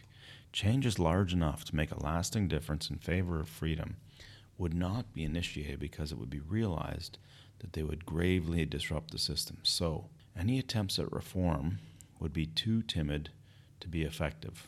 Okay, this is why. This is his case for revolution. Even if changes large enough to make a lasting difference were initiated, they would be retracted when their disruptive effects became apparent. Thus, permanent changes in favor of freedom could be brought about only by persons prepared to accept radical, dangerous, and unpredictable alteration of the entire system. In other words, revolutionaries, not reformers. People anxious to rescue freedom without sacrificing the supposed benefits of technology will suggest naive schemes for some new form of society that would reconcile freedom with technology. Apart from the fact that people who make such suggestions seldom propose any practical means by which the new form of society could be set up in the first place, it follows from the fourth principle that even if the new form of society could once could be once established, it either would collapse or would give results very different from those expected. So, even on very general grounds, it seems highly improbable that any way of changing society could be found that would reconcile freedom with modern technology. In the next few sections, we will give more specific reasons for concluding that freedom and technological progress are incompatible. Just as a, incidental aside, episode on this, but Mark Passio would say that freedom and government are incompatible, not that, that the technological side of things is a small piece of the puzzle. I've not heard him talk about technology as it relates to freedom at all. Um, he's a technologist, actually, but, uh, but he believes that many of the problems that Ted Kaczynski is pointing to here are caused by the government system, not the technological industrial system. That's an aside for future discussion. Okay, next section. Restriction of freedom is unavoidable in industrial society. As explained in paragraphs 65, 67, and 70 to 73, modern man is strapped down by a network of rules and regulations, and his fate depends on the actions of persons remote from him whose decision he cannot influence. This is not accidental or a result of the arbitrariness of arrogant bureaucrats. It's necessary and inevitable in any technologically advanced society. The system has to regulate human behavior closely in order to function. At work, people have to do what they are told to do, otherwise, production would be thrown into chaos. Bureaucracies have to be run according to rigid rules. To allow any substantial personal discretion to lower level bureaucrats would disrupt the system and lead to charges of unfairness due to differences in the way the individual bureaucrats exercise their discretion. It is true that some restrictions on our freedom could be eliminated, but generally speaking, the regulation of our lives by large organizations is necessary for the functioning of the industrial technological society. The result is a sense of powerlessness on the part of the average person. It may, however, it may be, however, that formal regulations will tend increasingly to be replaced by psychological tools that make us want to do what the system requires of us, also known as mind control. And there's a footnote there. Okay, 115. The system has to force people to behave in ways that are increasingly remote from the natural pattern of human behavior. For example, the system needs scientists, mathematicians, and engineers. It can't function without them. So heavy pressure is put on children to excel in these fields. It isn't natural for an adolescent human being to spend the bulk of his time sitting at a desk, absorbed in study. A normal adolescent wants to spend his time in active contact with the real world among primitive peoples. The things that children are trained to do tend to be in reasonable harmony with natural human impulses. Among the American Indians, for example, boys were trained in active outdoor pursuits just the sort of things that boys like.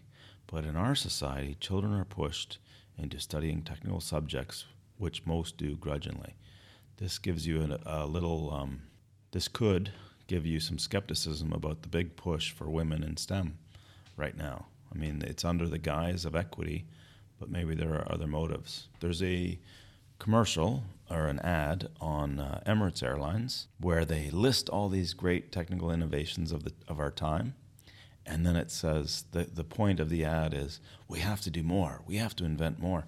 So it's like it's it's it's promoting people to get more technological. I mean, where's that ad coming from, and what's the motive behind that? Okay, so 116, because of the constant pressure that the system exerts to modify human behavior, there is a gradual increase in the number of people who cannot or will not adjust to society's requirements. Welfare leeches, youth gang members, cultists, anti government rebels, radical environmentalists, saboteurs, dropouts, and resistors of various kinds.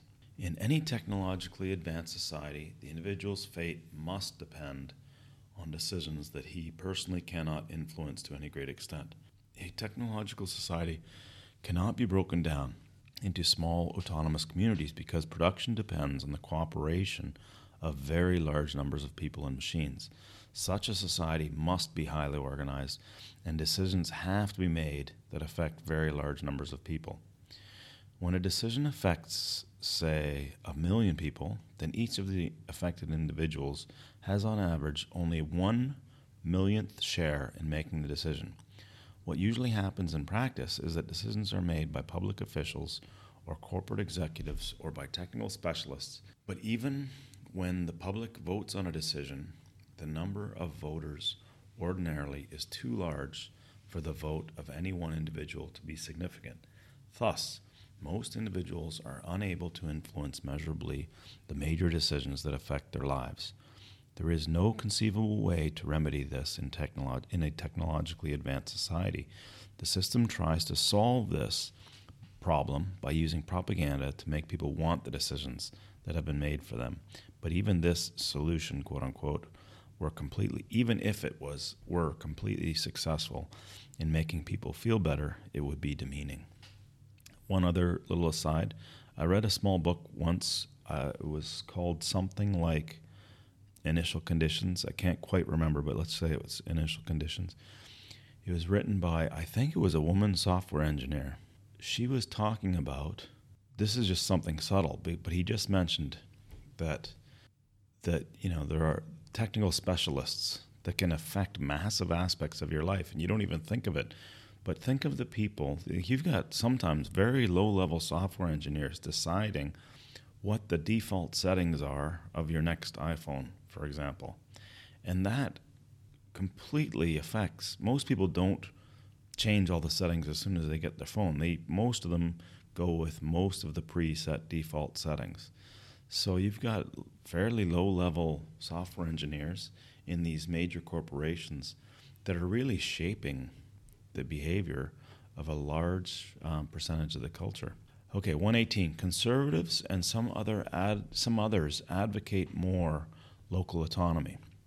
Local communities once did have autonomy, but such autonomy becomes less and less possible as local communities become more enmeshed with and dependent on large scale systems like public utilities, computer networks, highway systems, the mass communications media, the modern healthcare system.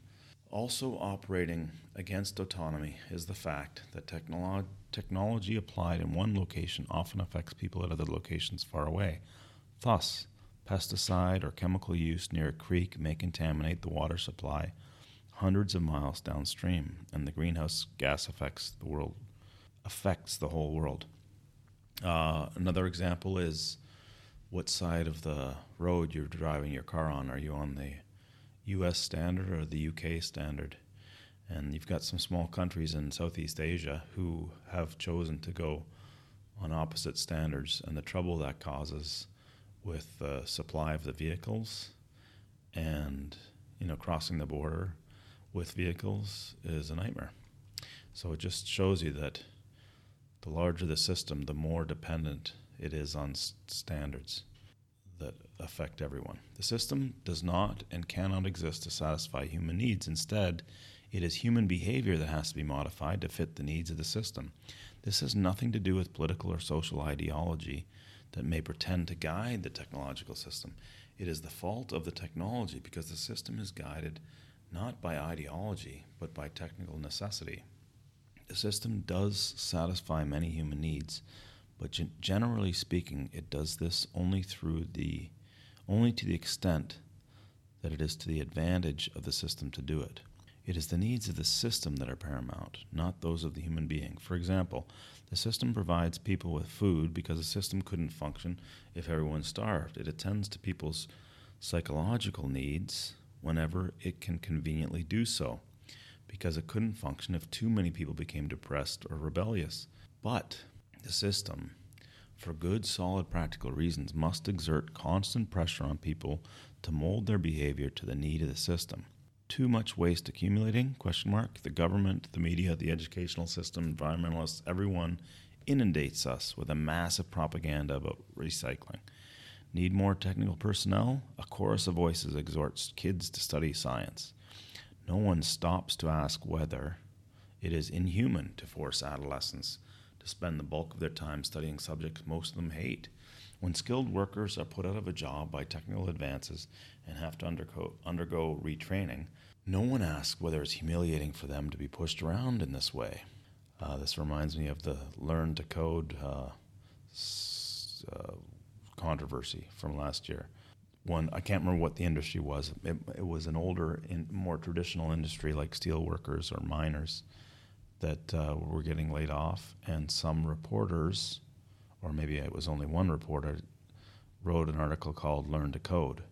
Then, like ten years later, when journalists were getting laid off, uh, "Learn to Code" became a, a meme, and it was uh, it was a very sensitive topic on social media for whatever reason. It was it was like flagged as hate speech and things. Okay.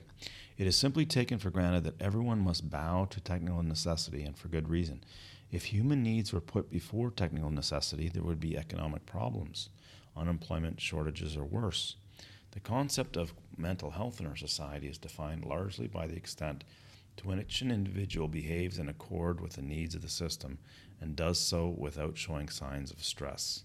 Uh, I think that's a really, really good point. The concept of mental health is defined largely by the extent to which an individual behaves in accord with the system and does so without showing signs of stress. Efforts to make room for a sense of purpose and for autonomy within the system are no better than a joke. For example, one company, instead of having each of its employees assemble only one section of a catalog, had each assemble a whole catalog, and this was supposed to give them a sense of purpose and achievement. Some companies have tried to give their employees more autonomy in their work, but for practical reasons, this usually can be done only to a very limited extent. And in any case, employees are never given autonomy as to the ultimate goals of their autonomous efforts can never be directed towards goals that they select personally, but only towards their employer's goals, such as the survival and growth of the company. Any company would soon go out of business if it permitted its employees to act otherwise. Similarly, in any enterprise within a socialist system, workers must direct their efforts towards the goals of the enterprise.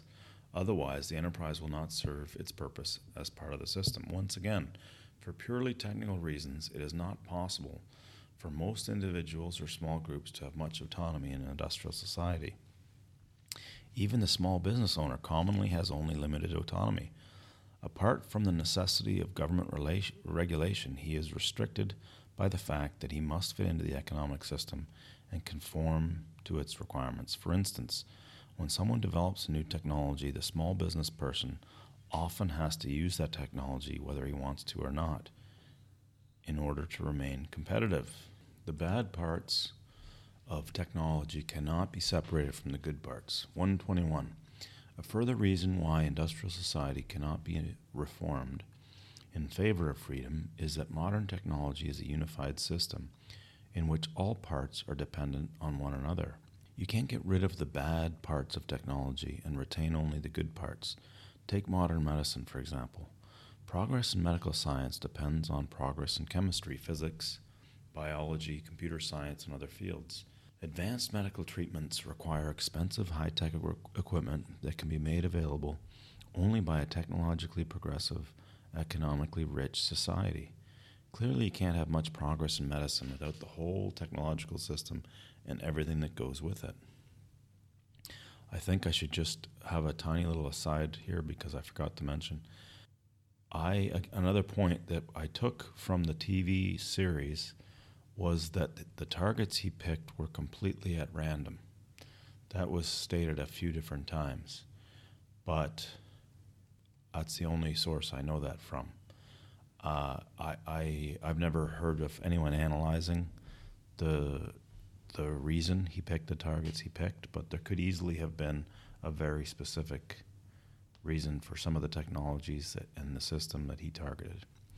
122. Even if medical progress could be maintained without the rest of the technological system, it would by itself bring certain evils. Suppose, for examples, for example, that a cure for diabetes is discovered.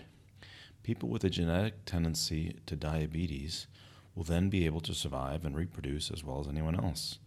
Natural selection against genes for, the, for diabetes will cease and such genes will spread throughout the population. This may be occurring to some extent already, since diabetes, while not curable, can be controlled through the use of insulin. The same thing will happen with many other diseases, susceptibility to which is affected by the genetic degradation of the population.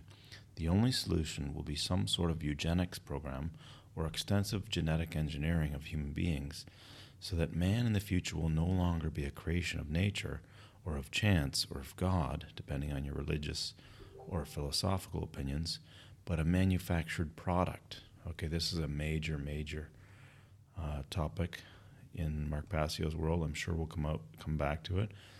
He has coined the term epi-eugenics, meaning population control through controlling the culture, essentially. 123. If you think that big government interferes in your life too much now, just wait till the government starts regulating the genetic constitution of your children. Such regulation will inevitably follow the introduction of genetic engineering of human beings because the consequences of unregulated genetic engineering would be disastrous.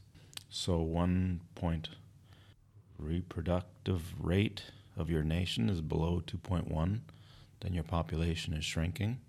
And there are some countries in Asia, I think uh, Japan, I think it's it's down below one, so it's down somewhere around 0.9. So there are a number of populations that are below 2.1. I think most of the Western world is currently. So that's just an example of how um, the culture is affecting the uh, the genetic, the genes being passed on. 124. The usual response to such concerns is to talk about medical ethics, quote unquote, but a code of ethics would not serve to protect freedom in the face of medical progress. It would only make matters worse. A code of ethics applicable to genetic and engineering would be, in effect, a means of regulating the genetic constitution of human beings. Somebody, probably the upper middle class mostly, would decide that such and such applications of genetic engineering were quote unquote ethical and others were not, so that in effect they would be imposing their own values on the genetic constitution of the population at large. Even if a code of ethics were chosen on a completely democratic basis, the majority would be imposing their own values on any minorities who might have a different idea of what constituted an ethical use of genetic engineering. The only code of ethics that would be truly protect freedom would be one that prohibited any genetic engineering of human beings, and you can be sure that no such code will ever be applied in a technological society.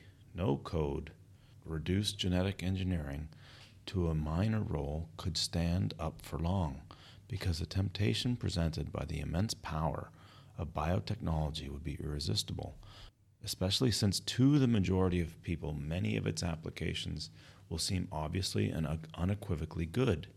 For example, eliminating physical and mental diseases, giving people the abilities they need to get along in today's world. Inevitably, genetic engineering will be used extensively, but only in ways consistent with the needs of the industrial technological system. Technology is a more powerful social force than the aspiration for freedom. This is really a little bit uh, synchronistic. Um, Mark Passio recently had a podcast. I can't remember exactly, or let's say around 220. The evil is a stronger force than good. And I think that's sort of what's being said here. Technology is a more powerful social force than the aspiration for freedom. He wasn't saying that that that's how it should be, but it's just the way it's playing out in society at the moment. 125. It's not possible to make a lasting compromise between technology and freedom because technology is by far the more powerful social force and continually encroaches on freedom through repeated compromises. Imagine the case of two neighbors, each of whom at the outset owns the same amount of land, but one is more powerful than the other. The powerful one demands a piece of the other's land. The weak one refuses. The powerful one says, Okay, let's compromise. Give me half of what I asked. The weak one has little choice, gives in. Sometime later, the powerful neighbor demands another piece. Again, there's a compromise, and so forth. By forcing a long series of compromises on the weaker man, the powerful one eventually gets all of his land. So it goes on the conflict between technology and freedom. Let us explain why technology is a more powerful social force than the aspiration for freedom. A technological advance that appears not to threaten freedom often turns out to threaten it very seriously later. For example, consider motorized transport. A walking man formerly could go formerly could go where he pleased, go at his own pace, without observing traffic regulations, and was independent of technological support systems. When motor vehicles were introduced, they appeared to increase man's freedom. They took no freedom away from the walking man. No one had to have an automobile if he didn't want one. And anyone who did choose to buy an automobile could travel much faster and farther than a walking man. But the introduction of motorized transport soon changed society in such a way as to restrict greatly man's freedom of locomotion. When automobiles became numerous, it became necessary to regulate their use extensively. In a car, especially in densely populated areas, one cannot just go where one likes at one's own pace. One's movement is governed by the flow of traffic and by various traffic laws. One is tied down by various obligations, license requirements, driver's tests, renewing registration, insurance, maintenance, requ- maintenance required for safety, monthly payments on purchase price. Moreover, the use of a motorized transport is no longer optional. Since the introduction of motorized transport, the arrangement of our cities has changed in such a way that the majority of people no longer live, live within walking distance of their place of employment, shopping areas, and recreational opportunities. So they have to depend on the automobile for transport, or else they must use public transport, in which case they have even less control over their own movement than when driving a car. Even the walker's freedom is now greatly restricted. In the city, he continually has to stop to wait for traffic lights that are designed mainly to serve auto traffic.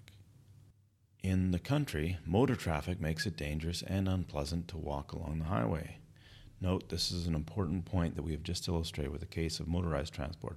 When a new item of technology is introduced as an option that an individual can accept or not as he chooses, it does not necessarily remain optional. In many cases, the new technology changes society in such a way that people eventually find themselves forced to use it. Uh, Facebook is probably a good example there. While technological progress as a whole continually narrows our sphere of freedom, each new technical advance considered by itself appears to be desirable. Electricity, indoor plumbing, rapid long distance communications. How could one argue against any of these things or any or against any of the innumerable technical advances that have made modern society? It would have been absurd to resist the introduction of the telephone, for example it offered many advantages and no disadvantages. Yet, as we explained in paragraphs 59 to 76, all these technical advances taken together have created a world in which the average man's fate is no longer in his own hands or in the hands of his neighbors and friends, but in those of politicians, corporate executives, and remote anonymous technicians and bureaucrats whom he, as an individual, has no power to influence. The same process will continue in the future. Take genetic engineering, for example. Few people will resist the introduction of a genetic technique that eliminates a hereditary disease. It does no apparent harm and prevents much suffering, yet a large number of genetic improvements taken together will make the human being into an engineered product rather than a creation of chance or of God or whatever, depending on your religious beliefs. 129. Another reason why technology is such a powerful social force is that within the context of a given society, technological progress marches on in only one direction. It can never be reversed. Once a technical innovation has been introduced, people usually become dependent on it, so they can never again do without it unless it is replaced by some still more advanced innovation. Not only do people become dependent, as individuals on a new item of technology, but even more, the system as a whole becomes dependent on it. Imagine what would happen to the system today if computers, for example, were eliminated. The other day at work, my PC died near the end of the day. I had some time to contemplate what people used to do without PCs at the office. It was, I mean, everything is done with your PC now. Thus, the system can move in only one direction toward technologization. Technology repeated, repeatedly forces freedom to take a step back, but technology can never take a step back, short of the overthrow of the whole system. Technology advances with great rapidity and threatens freedom at many different points at the same time. Crowding, rules and regulations, increasing dependence of individuals on large organizations, propaganda, and other psychological techniques genetic engineering, invasion of privacy through surveillance devices and computers, etc. To hold back any one of the threats to freedom would require a long and difficult social struggle. Those who want to protect freedom are overwhelmed by the sheer number of attacks, of new attacks, and the rapidity with which they develop. Hence, they, became ap- they become apathetic and no longer resist. To fight each of the threats separately would be futile Success can be hoped for only by fighting the technological system as a whole, but that is revolution, not reform. 131. Technicians. We use this term in its broad sense to describe all those who perform a specialized task that requires training. Technicians tend to be so involved in their work, which is their surrogate activity, that when a conflict arises between their technical work and freedom, they almost always decide in favor of their technical work. This is obvious in the case of scientists, but it also appears elsewhere. Educators, humanitarian groups, conservation organizations do not hesitate to use propaganda or other technological techniques to help them achieve their laudable ends. Corporations and government agencies, when they find it useful, do not hesitate to collect information about individuals without regard to their privacy. Law enforcement agencies are frequently inconvenienced by the constitutional rights of suspects and often of completely innocent persons, and they do whatever they can do legally or sometimes illegally to restrict or circumvent those rights. Most of these educators, government officials, and law officers believe in freedom, privacy, and constitutional rights, but when these conflict with their work, they usually feel that their work is more important. It is well known that people generally work better and more persistently when striving for a reward than when attempting to avoid a punishment or negative outcome. Scientists and other technicians are motivated mainly by the rewards they get through their work. But those who oppose technological invasions of freedom are working to avoid a negative outcome. Consequently, there are few who work persistently and well at this discouraging task. I'll just read that once again. But those who oppose technological invasions of freedom are working to avoid a negative outcome. Consequently, there are few who work persistently and well at this discouraging task. If reformers ever achieved a single a single victory that seemed to set up a solid barrier against further erosion of freedom through technical progress, most would re- tend to relax and turn their attention to more agreeable pursuits. But the scientists would remain busy in their laboratories, and technology, as it progresses, would find ways, in spite of any barriers, to exert more and more control over individuals and make them always more dependent on the system. No social arrangements, whether laws, institutions, customs, or ethical codes, can provide permanent protection against technology. History shows that all social arrangements are transitory. They all change or break down eventually, but technological advances are permanent within the context of a given civilization. Suppose, for example, that it were possible to arrive at some social arrangements that would prevent genetic engineering from being applied to human beings, or prevent it from being applied in such a way as to threaten freedom and dignity. Still, the technology would remain waiting. Sooner or later, the social arrangement would break down, probably sooner, given the pace of change in our society.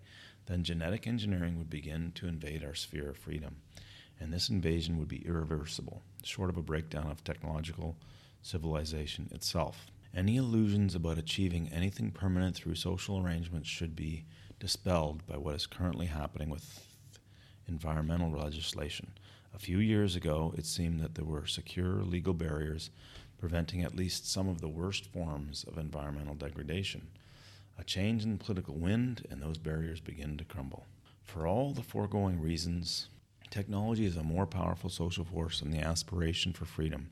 But this statement requires an important qualification. It appears that during the next several decades, the industrial technological system will be undergoing severe stresses due to economic environmental problems and especially due to problems of human behavior, alienation, rebellion, hostility, and a variety of social and psychological difficulties. We hope that the stresses through which the system is likely to pass will cause it to break down or at least will weaken it sufficiently so that a revolution against it becomes possible.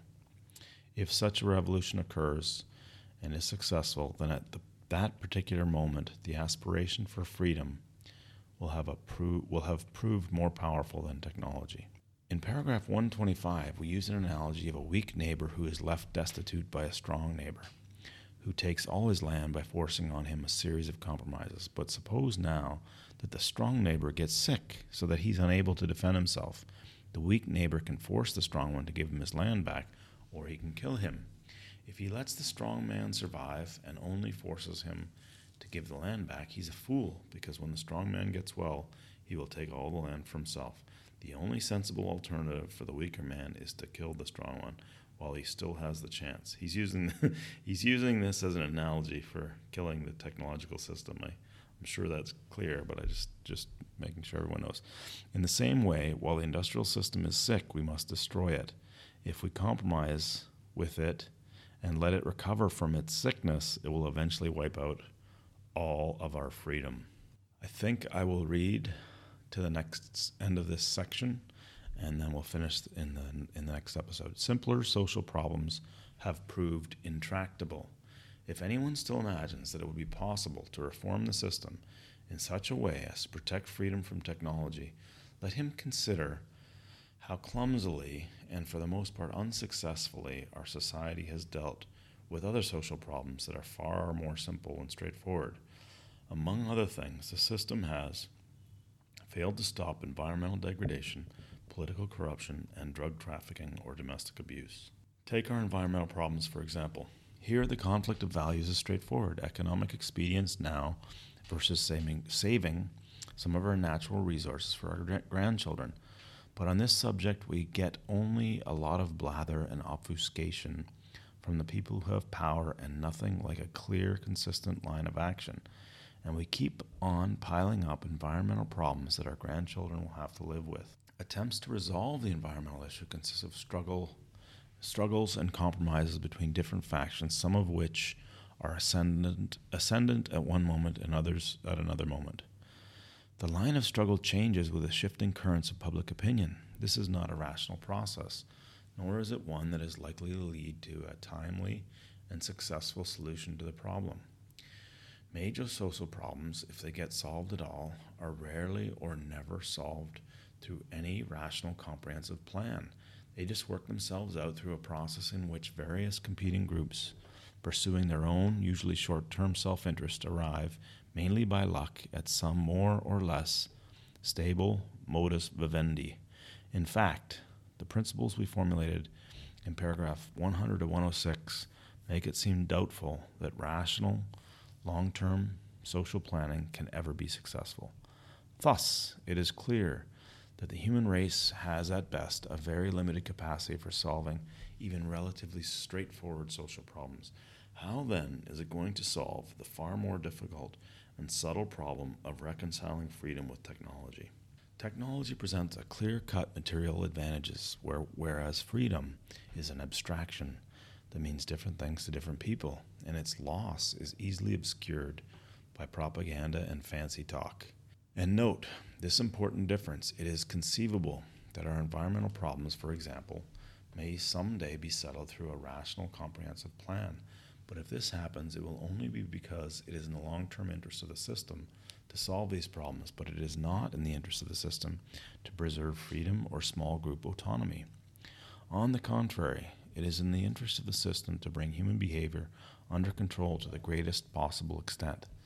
Thus, while practical considerations may eventually force the system to take a rational, prudent approach to environmental problems, equally practical considerations will force the system to regulate human behavior ever more closely, preferably by direct means that will disguise the encroachment on freedom. This isn't just our opinion. Eminent social scientists, e.g., James Q. Wilson, have stressed the importance of socializing people more effectively. Socializing in quotes. Revolution is easier than reform. 140. We hope we have convinced the reader that the system cannot be reformed in such a way as to reconcile freedom with technology. The only way out is dispense is to dispense with the industrial technological system altogether. This implies revolution, not necessarily an armed uprising, but certainly a radical and fundamental change in the nature of society. People tend to assume that because a revolution involves a much greater change than reform does, it is more difficult to bring about than reform is. Actually, under certain circumstances, revolution is much easier than reform. The reason is the revolutionary, that a revolutionary movement can inspire an intensity of commitment that a reform movement cannot inspire. A reform movement merely offers to solve a particular social problem. A revolutionary movement offers to solve all problems at one stroke and create a whole new world. It provides the kind of ideal for which people will take great risks and make great sacrifices. For this reason, it would be much easier to overthrow the whole technological system than put than to put effective permanent restraints on the development or application of any one segment of technology, such as genetic engineering, for example. Not many people will devote themselves with single minded passion to imposing and maintaining restraints on genetic engineering. But under suitable conditions, large numbers of people may devote themselves passionately to revolution against the industrial technological system. As we noted in paragraph 132, reformers seeking to limit certain aspects of technology will be working to avoid a negative outcome, but revolutionaries working to gain a powerful reward, fulfillment in their revolutionary vision, and therefore work harder and more persistently than reformers do. Reform is always restrained by the fear of painful consequences if changes go too far. But once a revolutionary fever has taken hold of society, people are willing to undergo limited hardships for the sake of their revolution. This was clearly shown in the French and Russian revolutions. It may be that in such cases, only a minority of the population is really committed to the revolution, but this minority is sufficiently large and active so that it becomes the dominant force in society. We'll have more to say on this in 180 to 205. Control of human behavior, 143. Since the beginning of civilization, organized societies have had to put pressures on human beings of the sake of the functioning of the social organism. I think that should be for the sake of the function. The kinds of pressures vary greatly from one society to another. Some of the pressures are physical poor diet, excessive labor. Let's start over. Since the beginning of civilization, organized societies have had to put pressures on human beings for the sake of the functioning of social organism. Okay. The kinds of pressures vary greatly from society, one society to another. Some pressures are physical poor diet, excessive labor, environmental pollution. Some are psychological noise, crowding, forcing human behavior into the mold that society requires. In the past, human nature has been approximately constant, or at any rate has varied only within certain bounds. Consequently, societies have been able to push people only up to certain limits. When the limit of human endurance has been passed, things start to go wrong. Rebellion or crime or corruption or evasion of work or depression and other mental problems or an elevated death rate or a declining birth rate or something else. So that either the society breaks down or its functioning becomes too inefficient. and it is, quickly or gradually, through a conquest, attrition, or evolution, replaced by some more efficient form of society. Thus, human nature has in the past put certain limits on the development of societies. People could be pushed only so far and no farther. But today, this may be changing because modern technology is developing ways of modifying human beings. Imagine a society that subjects people to conditions that make them terribly unhappy, then gives them drugs to take away their unhappiness. Science fiction? Question mark. It is already happening to some extent in our society. It is well known that the rate of clinical depression has been greatly increasing in recent decades.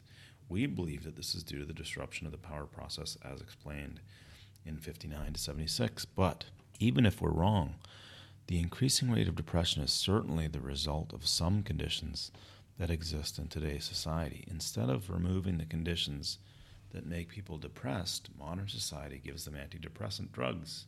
In effect, antidepressants are means of modifying individual's internal state in such a way as to enable him to tolerate social conditions that he would otherwise find intolerable. Yes, we know that depression is often purely genetic origin, we are referring here to those cases in which environment plays the predominant role. 146.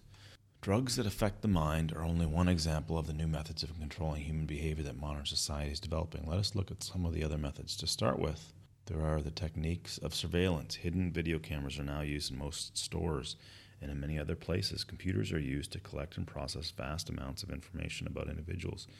Information so obtained greatly increases the effectiveness of physical coercion, i.e., law enforcement. Then there are the methods of propaganda, for which the mass communication media provide effective vehicles. Efficient techniques have been developed for winning elections, selling products, influencing the public opinion. The entertainment industry serves an important psychological tool for the system, possibly even when it is dishing out large amounts of sex and violence.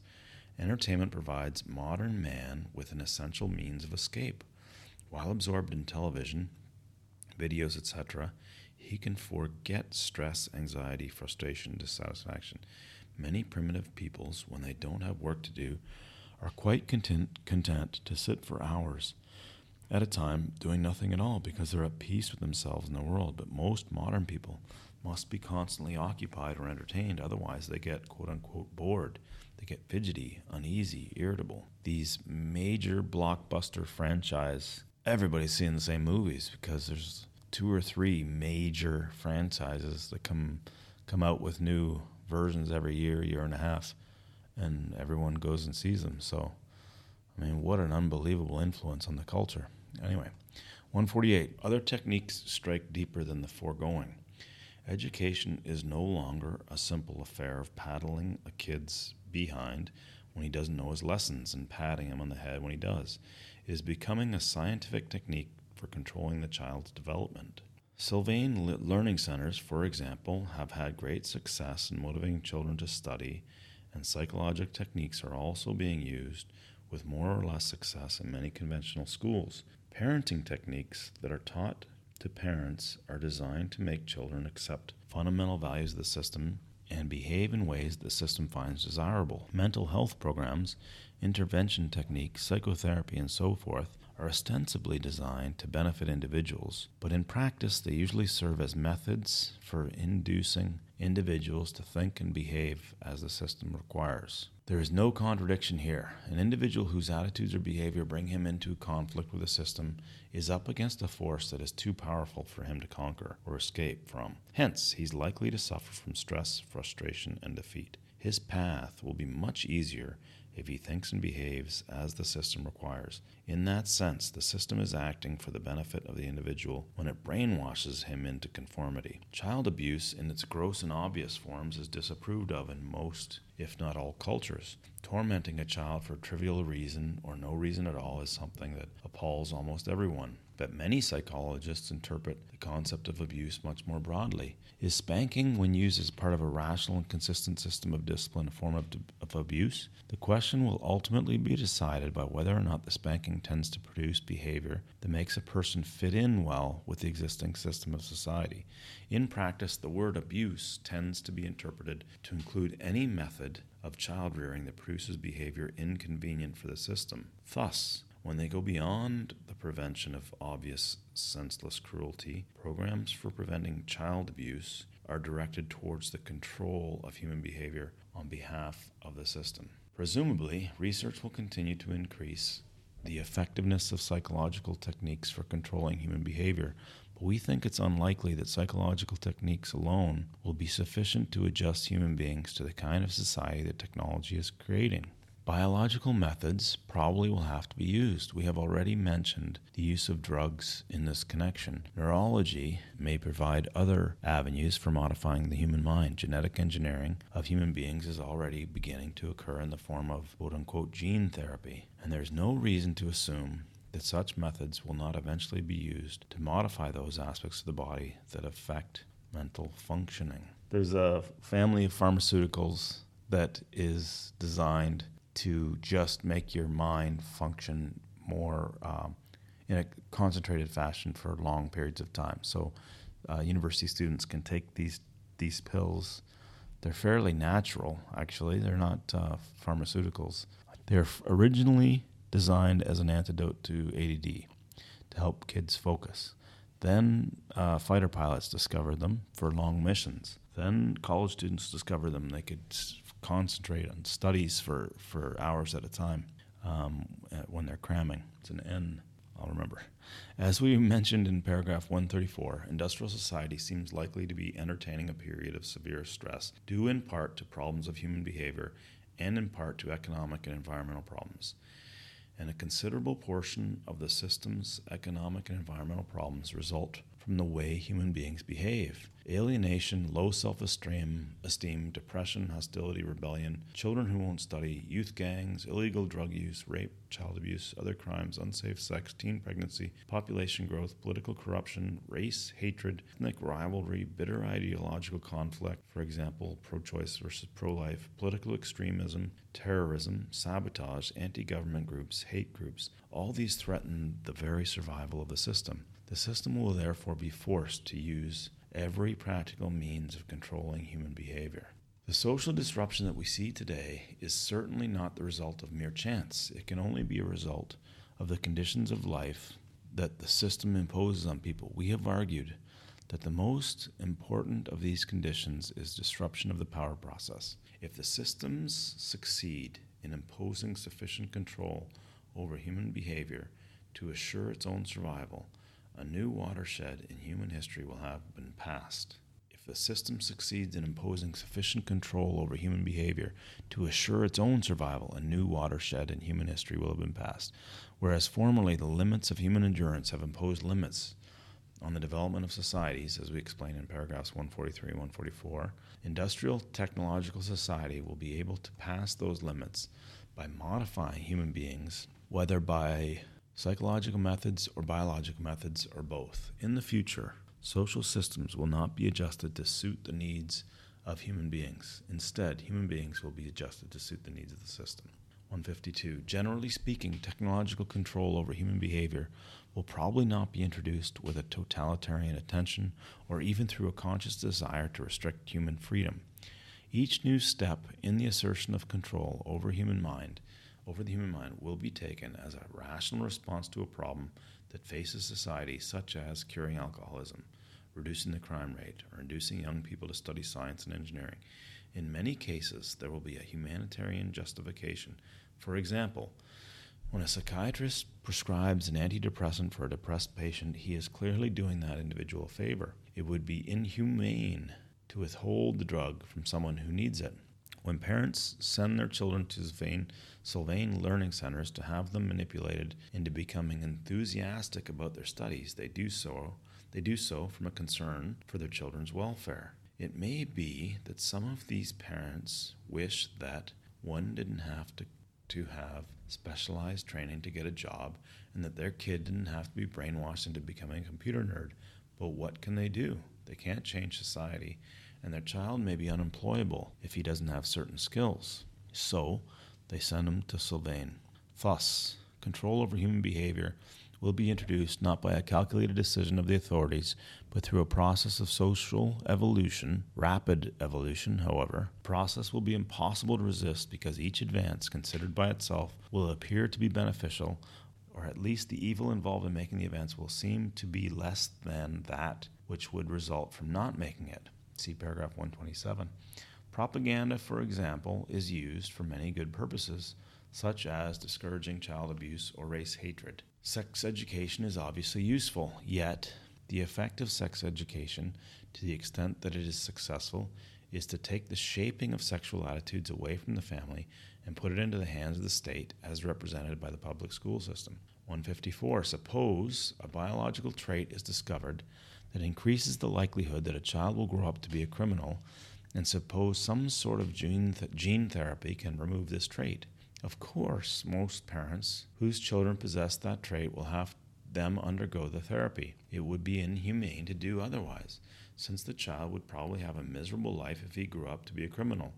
But many or most primitive societies have a low crime rate in comparison with that of our society, even though they have neither high tech methods of child rearing nor harsh systems of punishment, since there is no reason to suppose that more modern men than primitive men have innate predatory tendencies, the high crime rate of our society must be due to the pressures that modern conditions put on people to which many cannot or will not adjust. Thus, a treatment designed to remove potential criminal tendencies is at least in part a way of re engineering people so that they suit the requirements of the system. Our society tends to regard as a sickness any mode of thought or behavior that is inconvenient for the system. And this is plausible because when an individual doesn't fit into the system, it causes pain to the individual as well as problems for the system. Thus, the manipulation of an individual to adjust him to the system is seen as a cure for a sickness and therefore as a good. Michael Tsarion ha- has three words he uses for this unsane. Unsane is everyone that's operating within the system, functioning well within the system. So they're in the matrix. Sane are the people that that uh, break away, individualize, and see the flaws of the system in the matrix and see their way out. And then it, insane are people beyond that, beyond just seeing through the matrix. In paragraph 127, we pointed out that if the use of a new t- item of technology is initially optional, it does not remain optional because the new technology tends to change society in such a way that it becomes difficult or impossible for the individual to function without using that technology. This applies also to the technology of human behavior. In a world in which most children are put through a program to make them enthusiastic about studying, a parent will almost be forced to put his kid through such a program because if he does not, the kid will grow up to be, comparatively speaking, an ignoramus and therefore unemployable. Or suppose a biological treatment is discovered that, without undesirable side effects, will greatly reduce the psychological stress from which so many people suffer in our society. If large numbers of people choose to undergo the treatment, then the general level of stress in society will be reduced, so that it will be possible for the system to increase the stress producing pressures. In fact, something like this seems to have happened already with one of our society's most important psychological tools for enabling, enabling people to reduce or at least temporarily escape from stress, namely mass entertainment. Our use of mass entertainment is optional. No law requires us to watch television, listen to the radio, read magazines. Yet, mass entertainment is a means of escape and stress reduction on which most of us have become dependent. Everyone complains about the trashiness of television, but almost everyone watches it. A few have kicked the TV habit, but it would be a rare person who could get along today without using any form of mass entertainment. Yet, until quite recently in human history, most people got along very nicely with no other entertainment than that which each local community created for itself. Without the entertainment industry, the system probably would not have been able to get away with putting as much stress producing pressure on us as it does. Assuming that industrial society survives, it is likely that technology will eventually acquire something approaching complete control over human behavior. It has been established behind, beyond any rational doubt that human thought and behavior have a largely biological basis. As experimenters have demonstrated feelings such as hunger, pleasure, anger, and fear can be turned on and off by electrical stimulation of appropriate parts of the brain. Memories can be destroyed by damaging parts of the brain, or they can be brought to the surface by electrical stimulation. Hallucinations can be induced or moods changed by drugs. There may or may not be an immaterial human soul, but if there is one, it clearly is less powerful than the biological mechanisms of human behavior. For if that were not the case, then researchers would not be able so easily to manipulate human feelings and behavior with drugs and electrical currents. It presumably would be impractical for all people to have electrodes inserted into their heads so that they could be controlled by the authorities. But the fact that human thoughts and feelings are so open to biological intervention shows that the problem of controlling human behavior is mainly a technical problem, a problem of neurons, homo- hormones, complex molecules, the kind of problem that is accessible to scientific attack. Given the outstanding record of our society in solving technical problems, it is overwhelmingly probable that great advances will be made in the control of human behavior. Will public resistance prevent the introduction of technological control of human behavior? It certainly would if an attempt were made to introduce such control all at once. But since technological control will be introduced through a long sequence of small advances, there will be no rational and effective public resistance. To those that think this all sounds like science fiction, we point out that yesterday's science fiction is today's fact. The Industrial Revolution has radically altered man's environment and way of life, and it is only to be expected that as technology is increasingly applied to the human body and mind, man himself will be altered as radically as his environment and way of life have been. Okay, that's the end of paragraph 160. We'll hold there and move on to the questions and trivia from last episode, and we'll pick up at 161 and finish in episode 3. Well, I can't uh, say enough how much I'm getting out of re reviewing this and researching these uh, sections in a little more detail for each episode. But uh, a couple things I'd like to just point out before we move to the trivia section. Uh, one is that um, the family of pharmaceuticals I was trying to think of that uh, started as a cure for ADD and then moved into uh, military missions, use for military missions, and then students using it for uh, cramming for exams, is called nootropics. There are some that are over the counter and some that are that are pharmaceuticals. The other point I wanted to make was that in the YouTube video, the German YouTube video that I'll share again on this post, they do a great job talking to a couple of scientists. Uh, one of the bomb victims, actually, they did a great job. He had a uh, he had a book and a simulation of sorts, a software simulation called Mirror World, I believe it was. And his idea was to set up a civilization and software that ran itself, and that once you once you kicked it off, you couldn't you couldn't uh, control it. And he was one of the bomb victims. So um, they just did a really good job of kind of scanning many aspects of this case. Um, and two of the scientists they interviewed, well, the German, I think he was a physicist, really made a good point at the end around the limits of science. That we, we, we fool ourselves into a false notion of confidence around our scientific method and our scientists and their newest, latest findings, but he really made a, a great point that essentially a lot of the new quote unquote innovations are terms to explain scientific dynamics that we can't explain. So he used the example of particles. Particles got invented to explain dynamics that we can't explain. So every time you run into something you can't explain, you explain it with the particle theory. Um, he was really quite engaging and entertaining. But the other one was actually the Unabomber himself, who was, as I mentioned in the last episode, an accomplished mathematician. He uh, he didn't just allude; he explicitly said that advanced abstract mathematics becomes a fraud at its limits. I mean, he said something along those lines. And he said, You really have to take it to its limits before you see the uh, cloak and dagger games that are going on with advanced abstract mathematics. So I thought that was fascinating. He didn't he didn't say any specifics, but I mean this is a guy that knows what he's talking about on that particular topic. The idea that we do kid ourselves about our limits of uh, our scientific knowledge and understanding.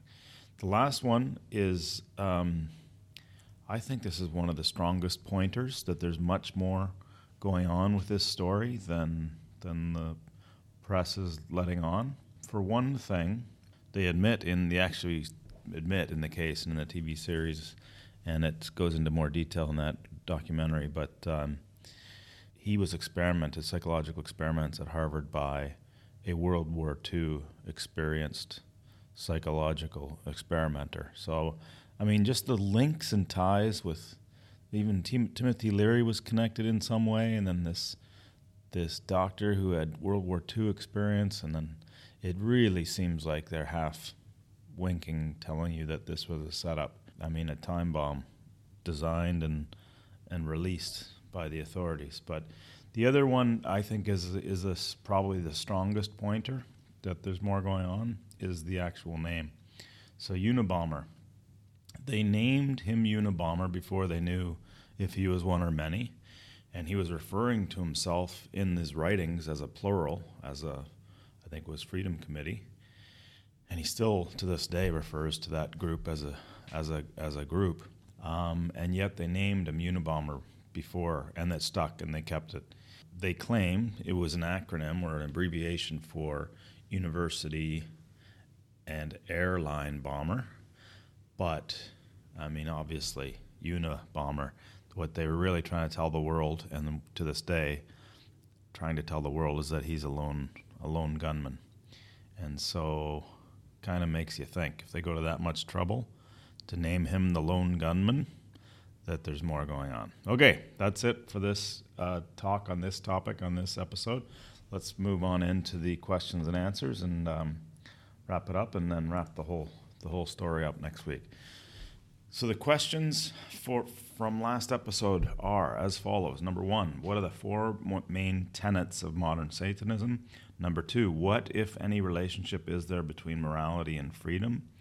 Number three, what are the key distinctions or litmus tests between a culture, a religion, and a cult? How do you know when your social circle or community is one of these? Number four, what are the eight pillars of Buddhism, the Eightfold Path? And number five, what are the 14 signposts to slavery as shared audiobook, none dare call it conspiracy? And the authors are listed here in the, in the show notes the authors of the signposts.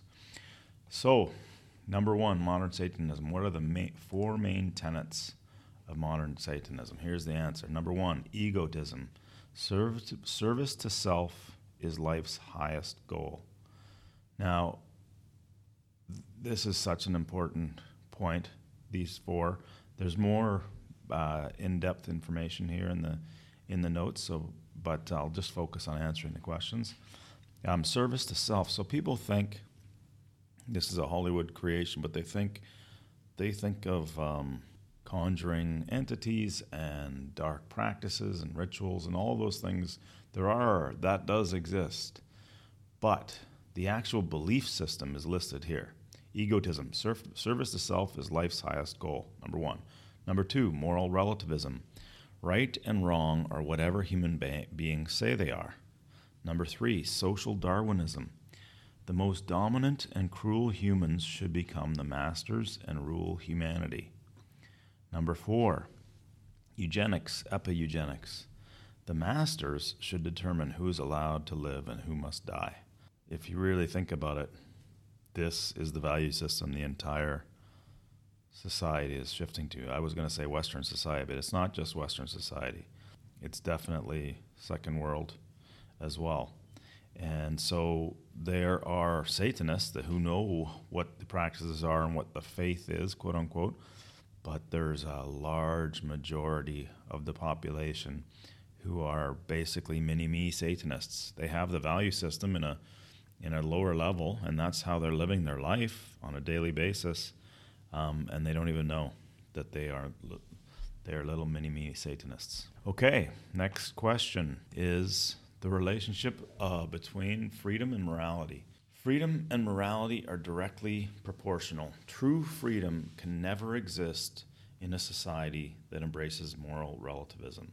The idea, moral relativism is the idea that there is no objective difference between right and wrong, uh, and human beings can make can arbitrarily create or decide what right and wrong are, are for themselves. So as morality increases, freedom increases. As morality declines, freedom declines.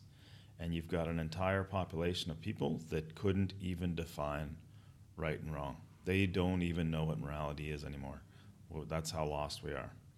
Another way of stating this law would be to say that the presence of truth and morality in the lives of people of any given society is inversely proportional to the presence of tyranny and slavery in that society. So, if you want to head straight towards slavery, you subscribe to a belief system called moral relativism. If you want to head straight towards peaceful freedom, you subscribe to natural law and live by the moral belief system embedded in natural law. There's a little bit more here. There's a formula that I really works for me. It's the it's the aggregate. The sum of freedom is directly proportional to the sum of morality in the population. Litmus tests for cult community. Several years ago, the founder of International House of Prayer, Mike Bickle, created a list of seven ways to recognize the difference between a religious community and a cult. Written down, the signs seem clear. I, I put an asterisk next to my favorites, my personal favorites.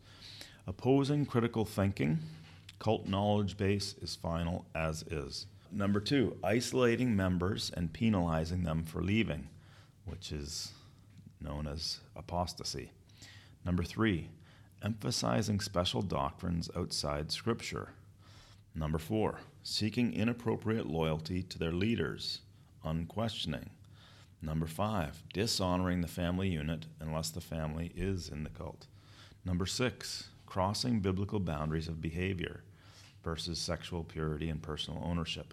Imagine when we think of cult, we think of charismatic leader and we think of kind of uh, controlled sexual behaviors, controlled by the leader, which, er, which for most people is a, is a sure sign you're you're going into a dark place. And number seven, separation from the church. This is in the religious context. context. So the th- principles of, of uh, establishing a cult isolation, indoctrination, and conformity. Next is the, okay, religion. The ostensible purpose of religion connect people with God and spirituality, show people a better way of living through a moral way of life. Now, the Latin definition or uh, origins of the word is I just think of relegate, to tie back, to hold back, to thwart from forward progress, to bind.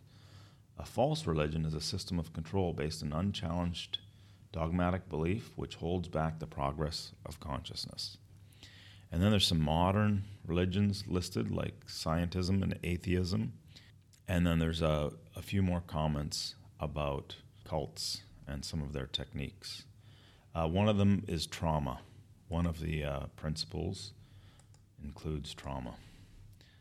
So that just makes, and I, I mean, this is my comment on the on the next Netflix episodes when they're showing you some graphic violence. I'm always paying attention to what's coming next. I'm trying to. Anyway, let's put it that way. Eightfold Path of Buddhism. Number one, right understanding. Number two, right intention. Number three, right speech. Number four, right action. Number five, right livelihood. Number six, right effort. Number seven, right mindfulness. Number eight, right concentration. Uh, they're listed there in a few different formats, but that's that's essentially the list. And finally, the signpost to slavery. This was shared in a wonderful little book that was published in 1972 called None Dare Call It Conspiracy. It was authored by Gary Allen with Larry Abraham, and it was considered controversial to have been a blueprint for the future of America. That America is perhaps where we are all living today. If you doubt the possibility of a conspiracy to bring America to its knees and perhaps install a totalitarian dictatorship through, through the conversion of our republic into a democracy, you need only look at the changes in our laws. Gary Allen provides his readers with 14 signposts on the road to totalitarianism. They were compiled by Dr. Warren Carroll and Mike Djordjevich, a refugee from a Yugoslavian communism, from Yugoslavian communism. The list is in no particular order. However, nothing on the list existed in American law at the time the list was compiled. Read it now, experience it for yourself. Any one of the listed items would be a clear warning that the totalitarian state is very near, and a significant number of perhaps five or more could possibly suggest that the freedom we have once enjoyed and the preservation of our great republic has been lost. 14 signposts to slavery. 1. Restrictions on taking money out of the country and on the establishment or retention of a foreign bank account by an American citizen. Number 2. Abolition of private ownership of handguns. Number 3. Detention of individuals without judicial process. Read Julian Assange. Number 4. Requirements that private financial transactions be keyed to social security numbers or other government tax ID numbers so that government records of these transactions can be fed into a computer. Number five, use of compulsory education laws to forbid attendance at presently existing private schools. Number six, compulsory non military service. Number seven, compulsory psychological treatment for non government workers or public school children.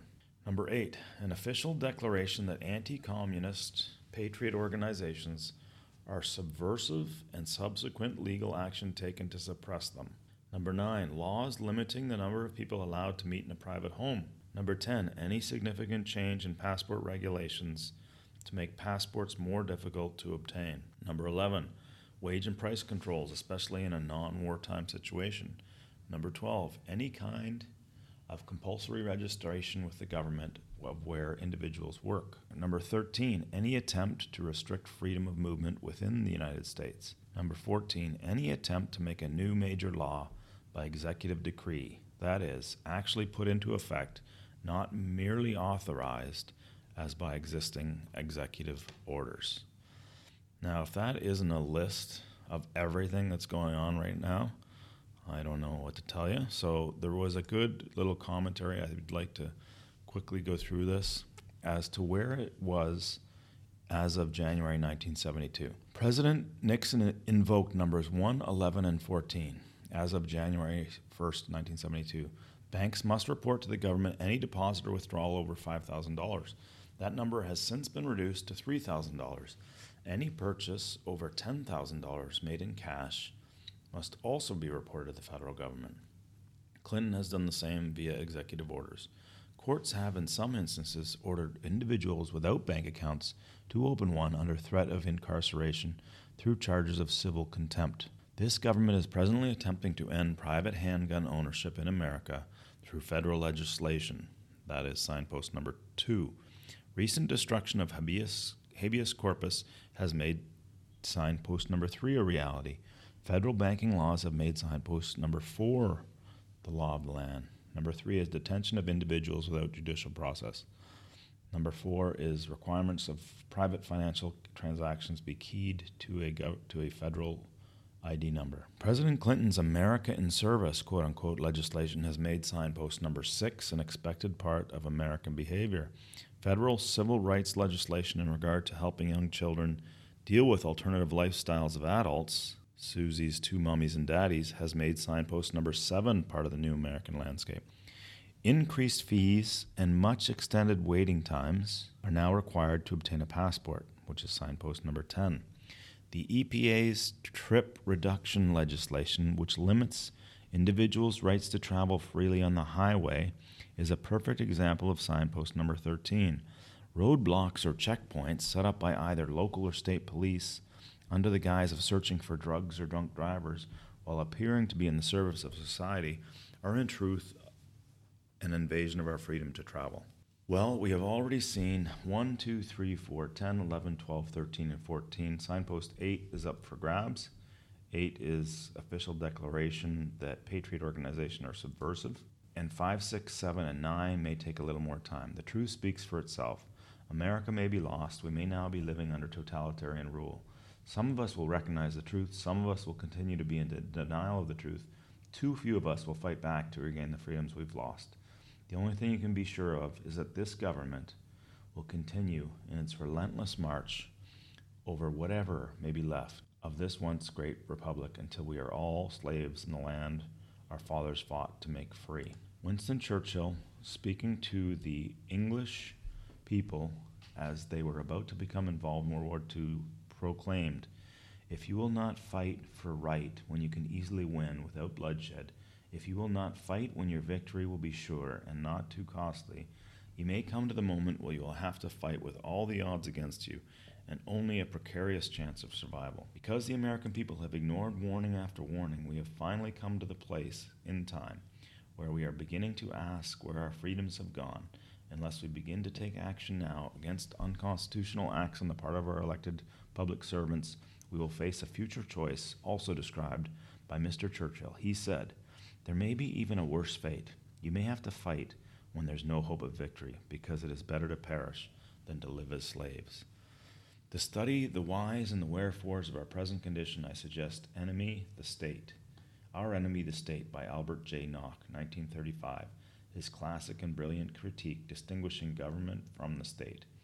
In the same vein, tracing the path of state from tyranny to freedom and back again to tyranny, I suggest The Law by Frederick Bastiat, 1850, another much, much ignored classic expose of all socialist tendencies in the functioning of government.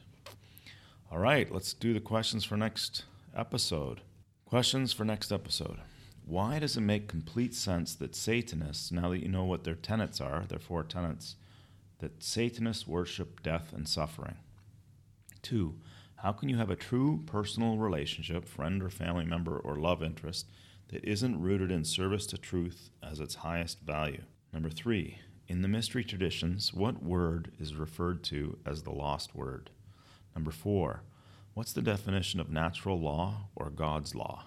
Number five, what's the definition of a natural born human right or by corollary a wrong? And finally, number six, what's agape? What's the meaning of the word agape and where has this word gone?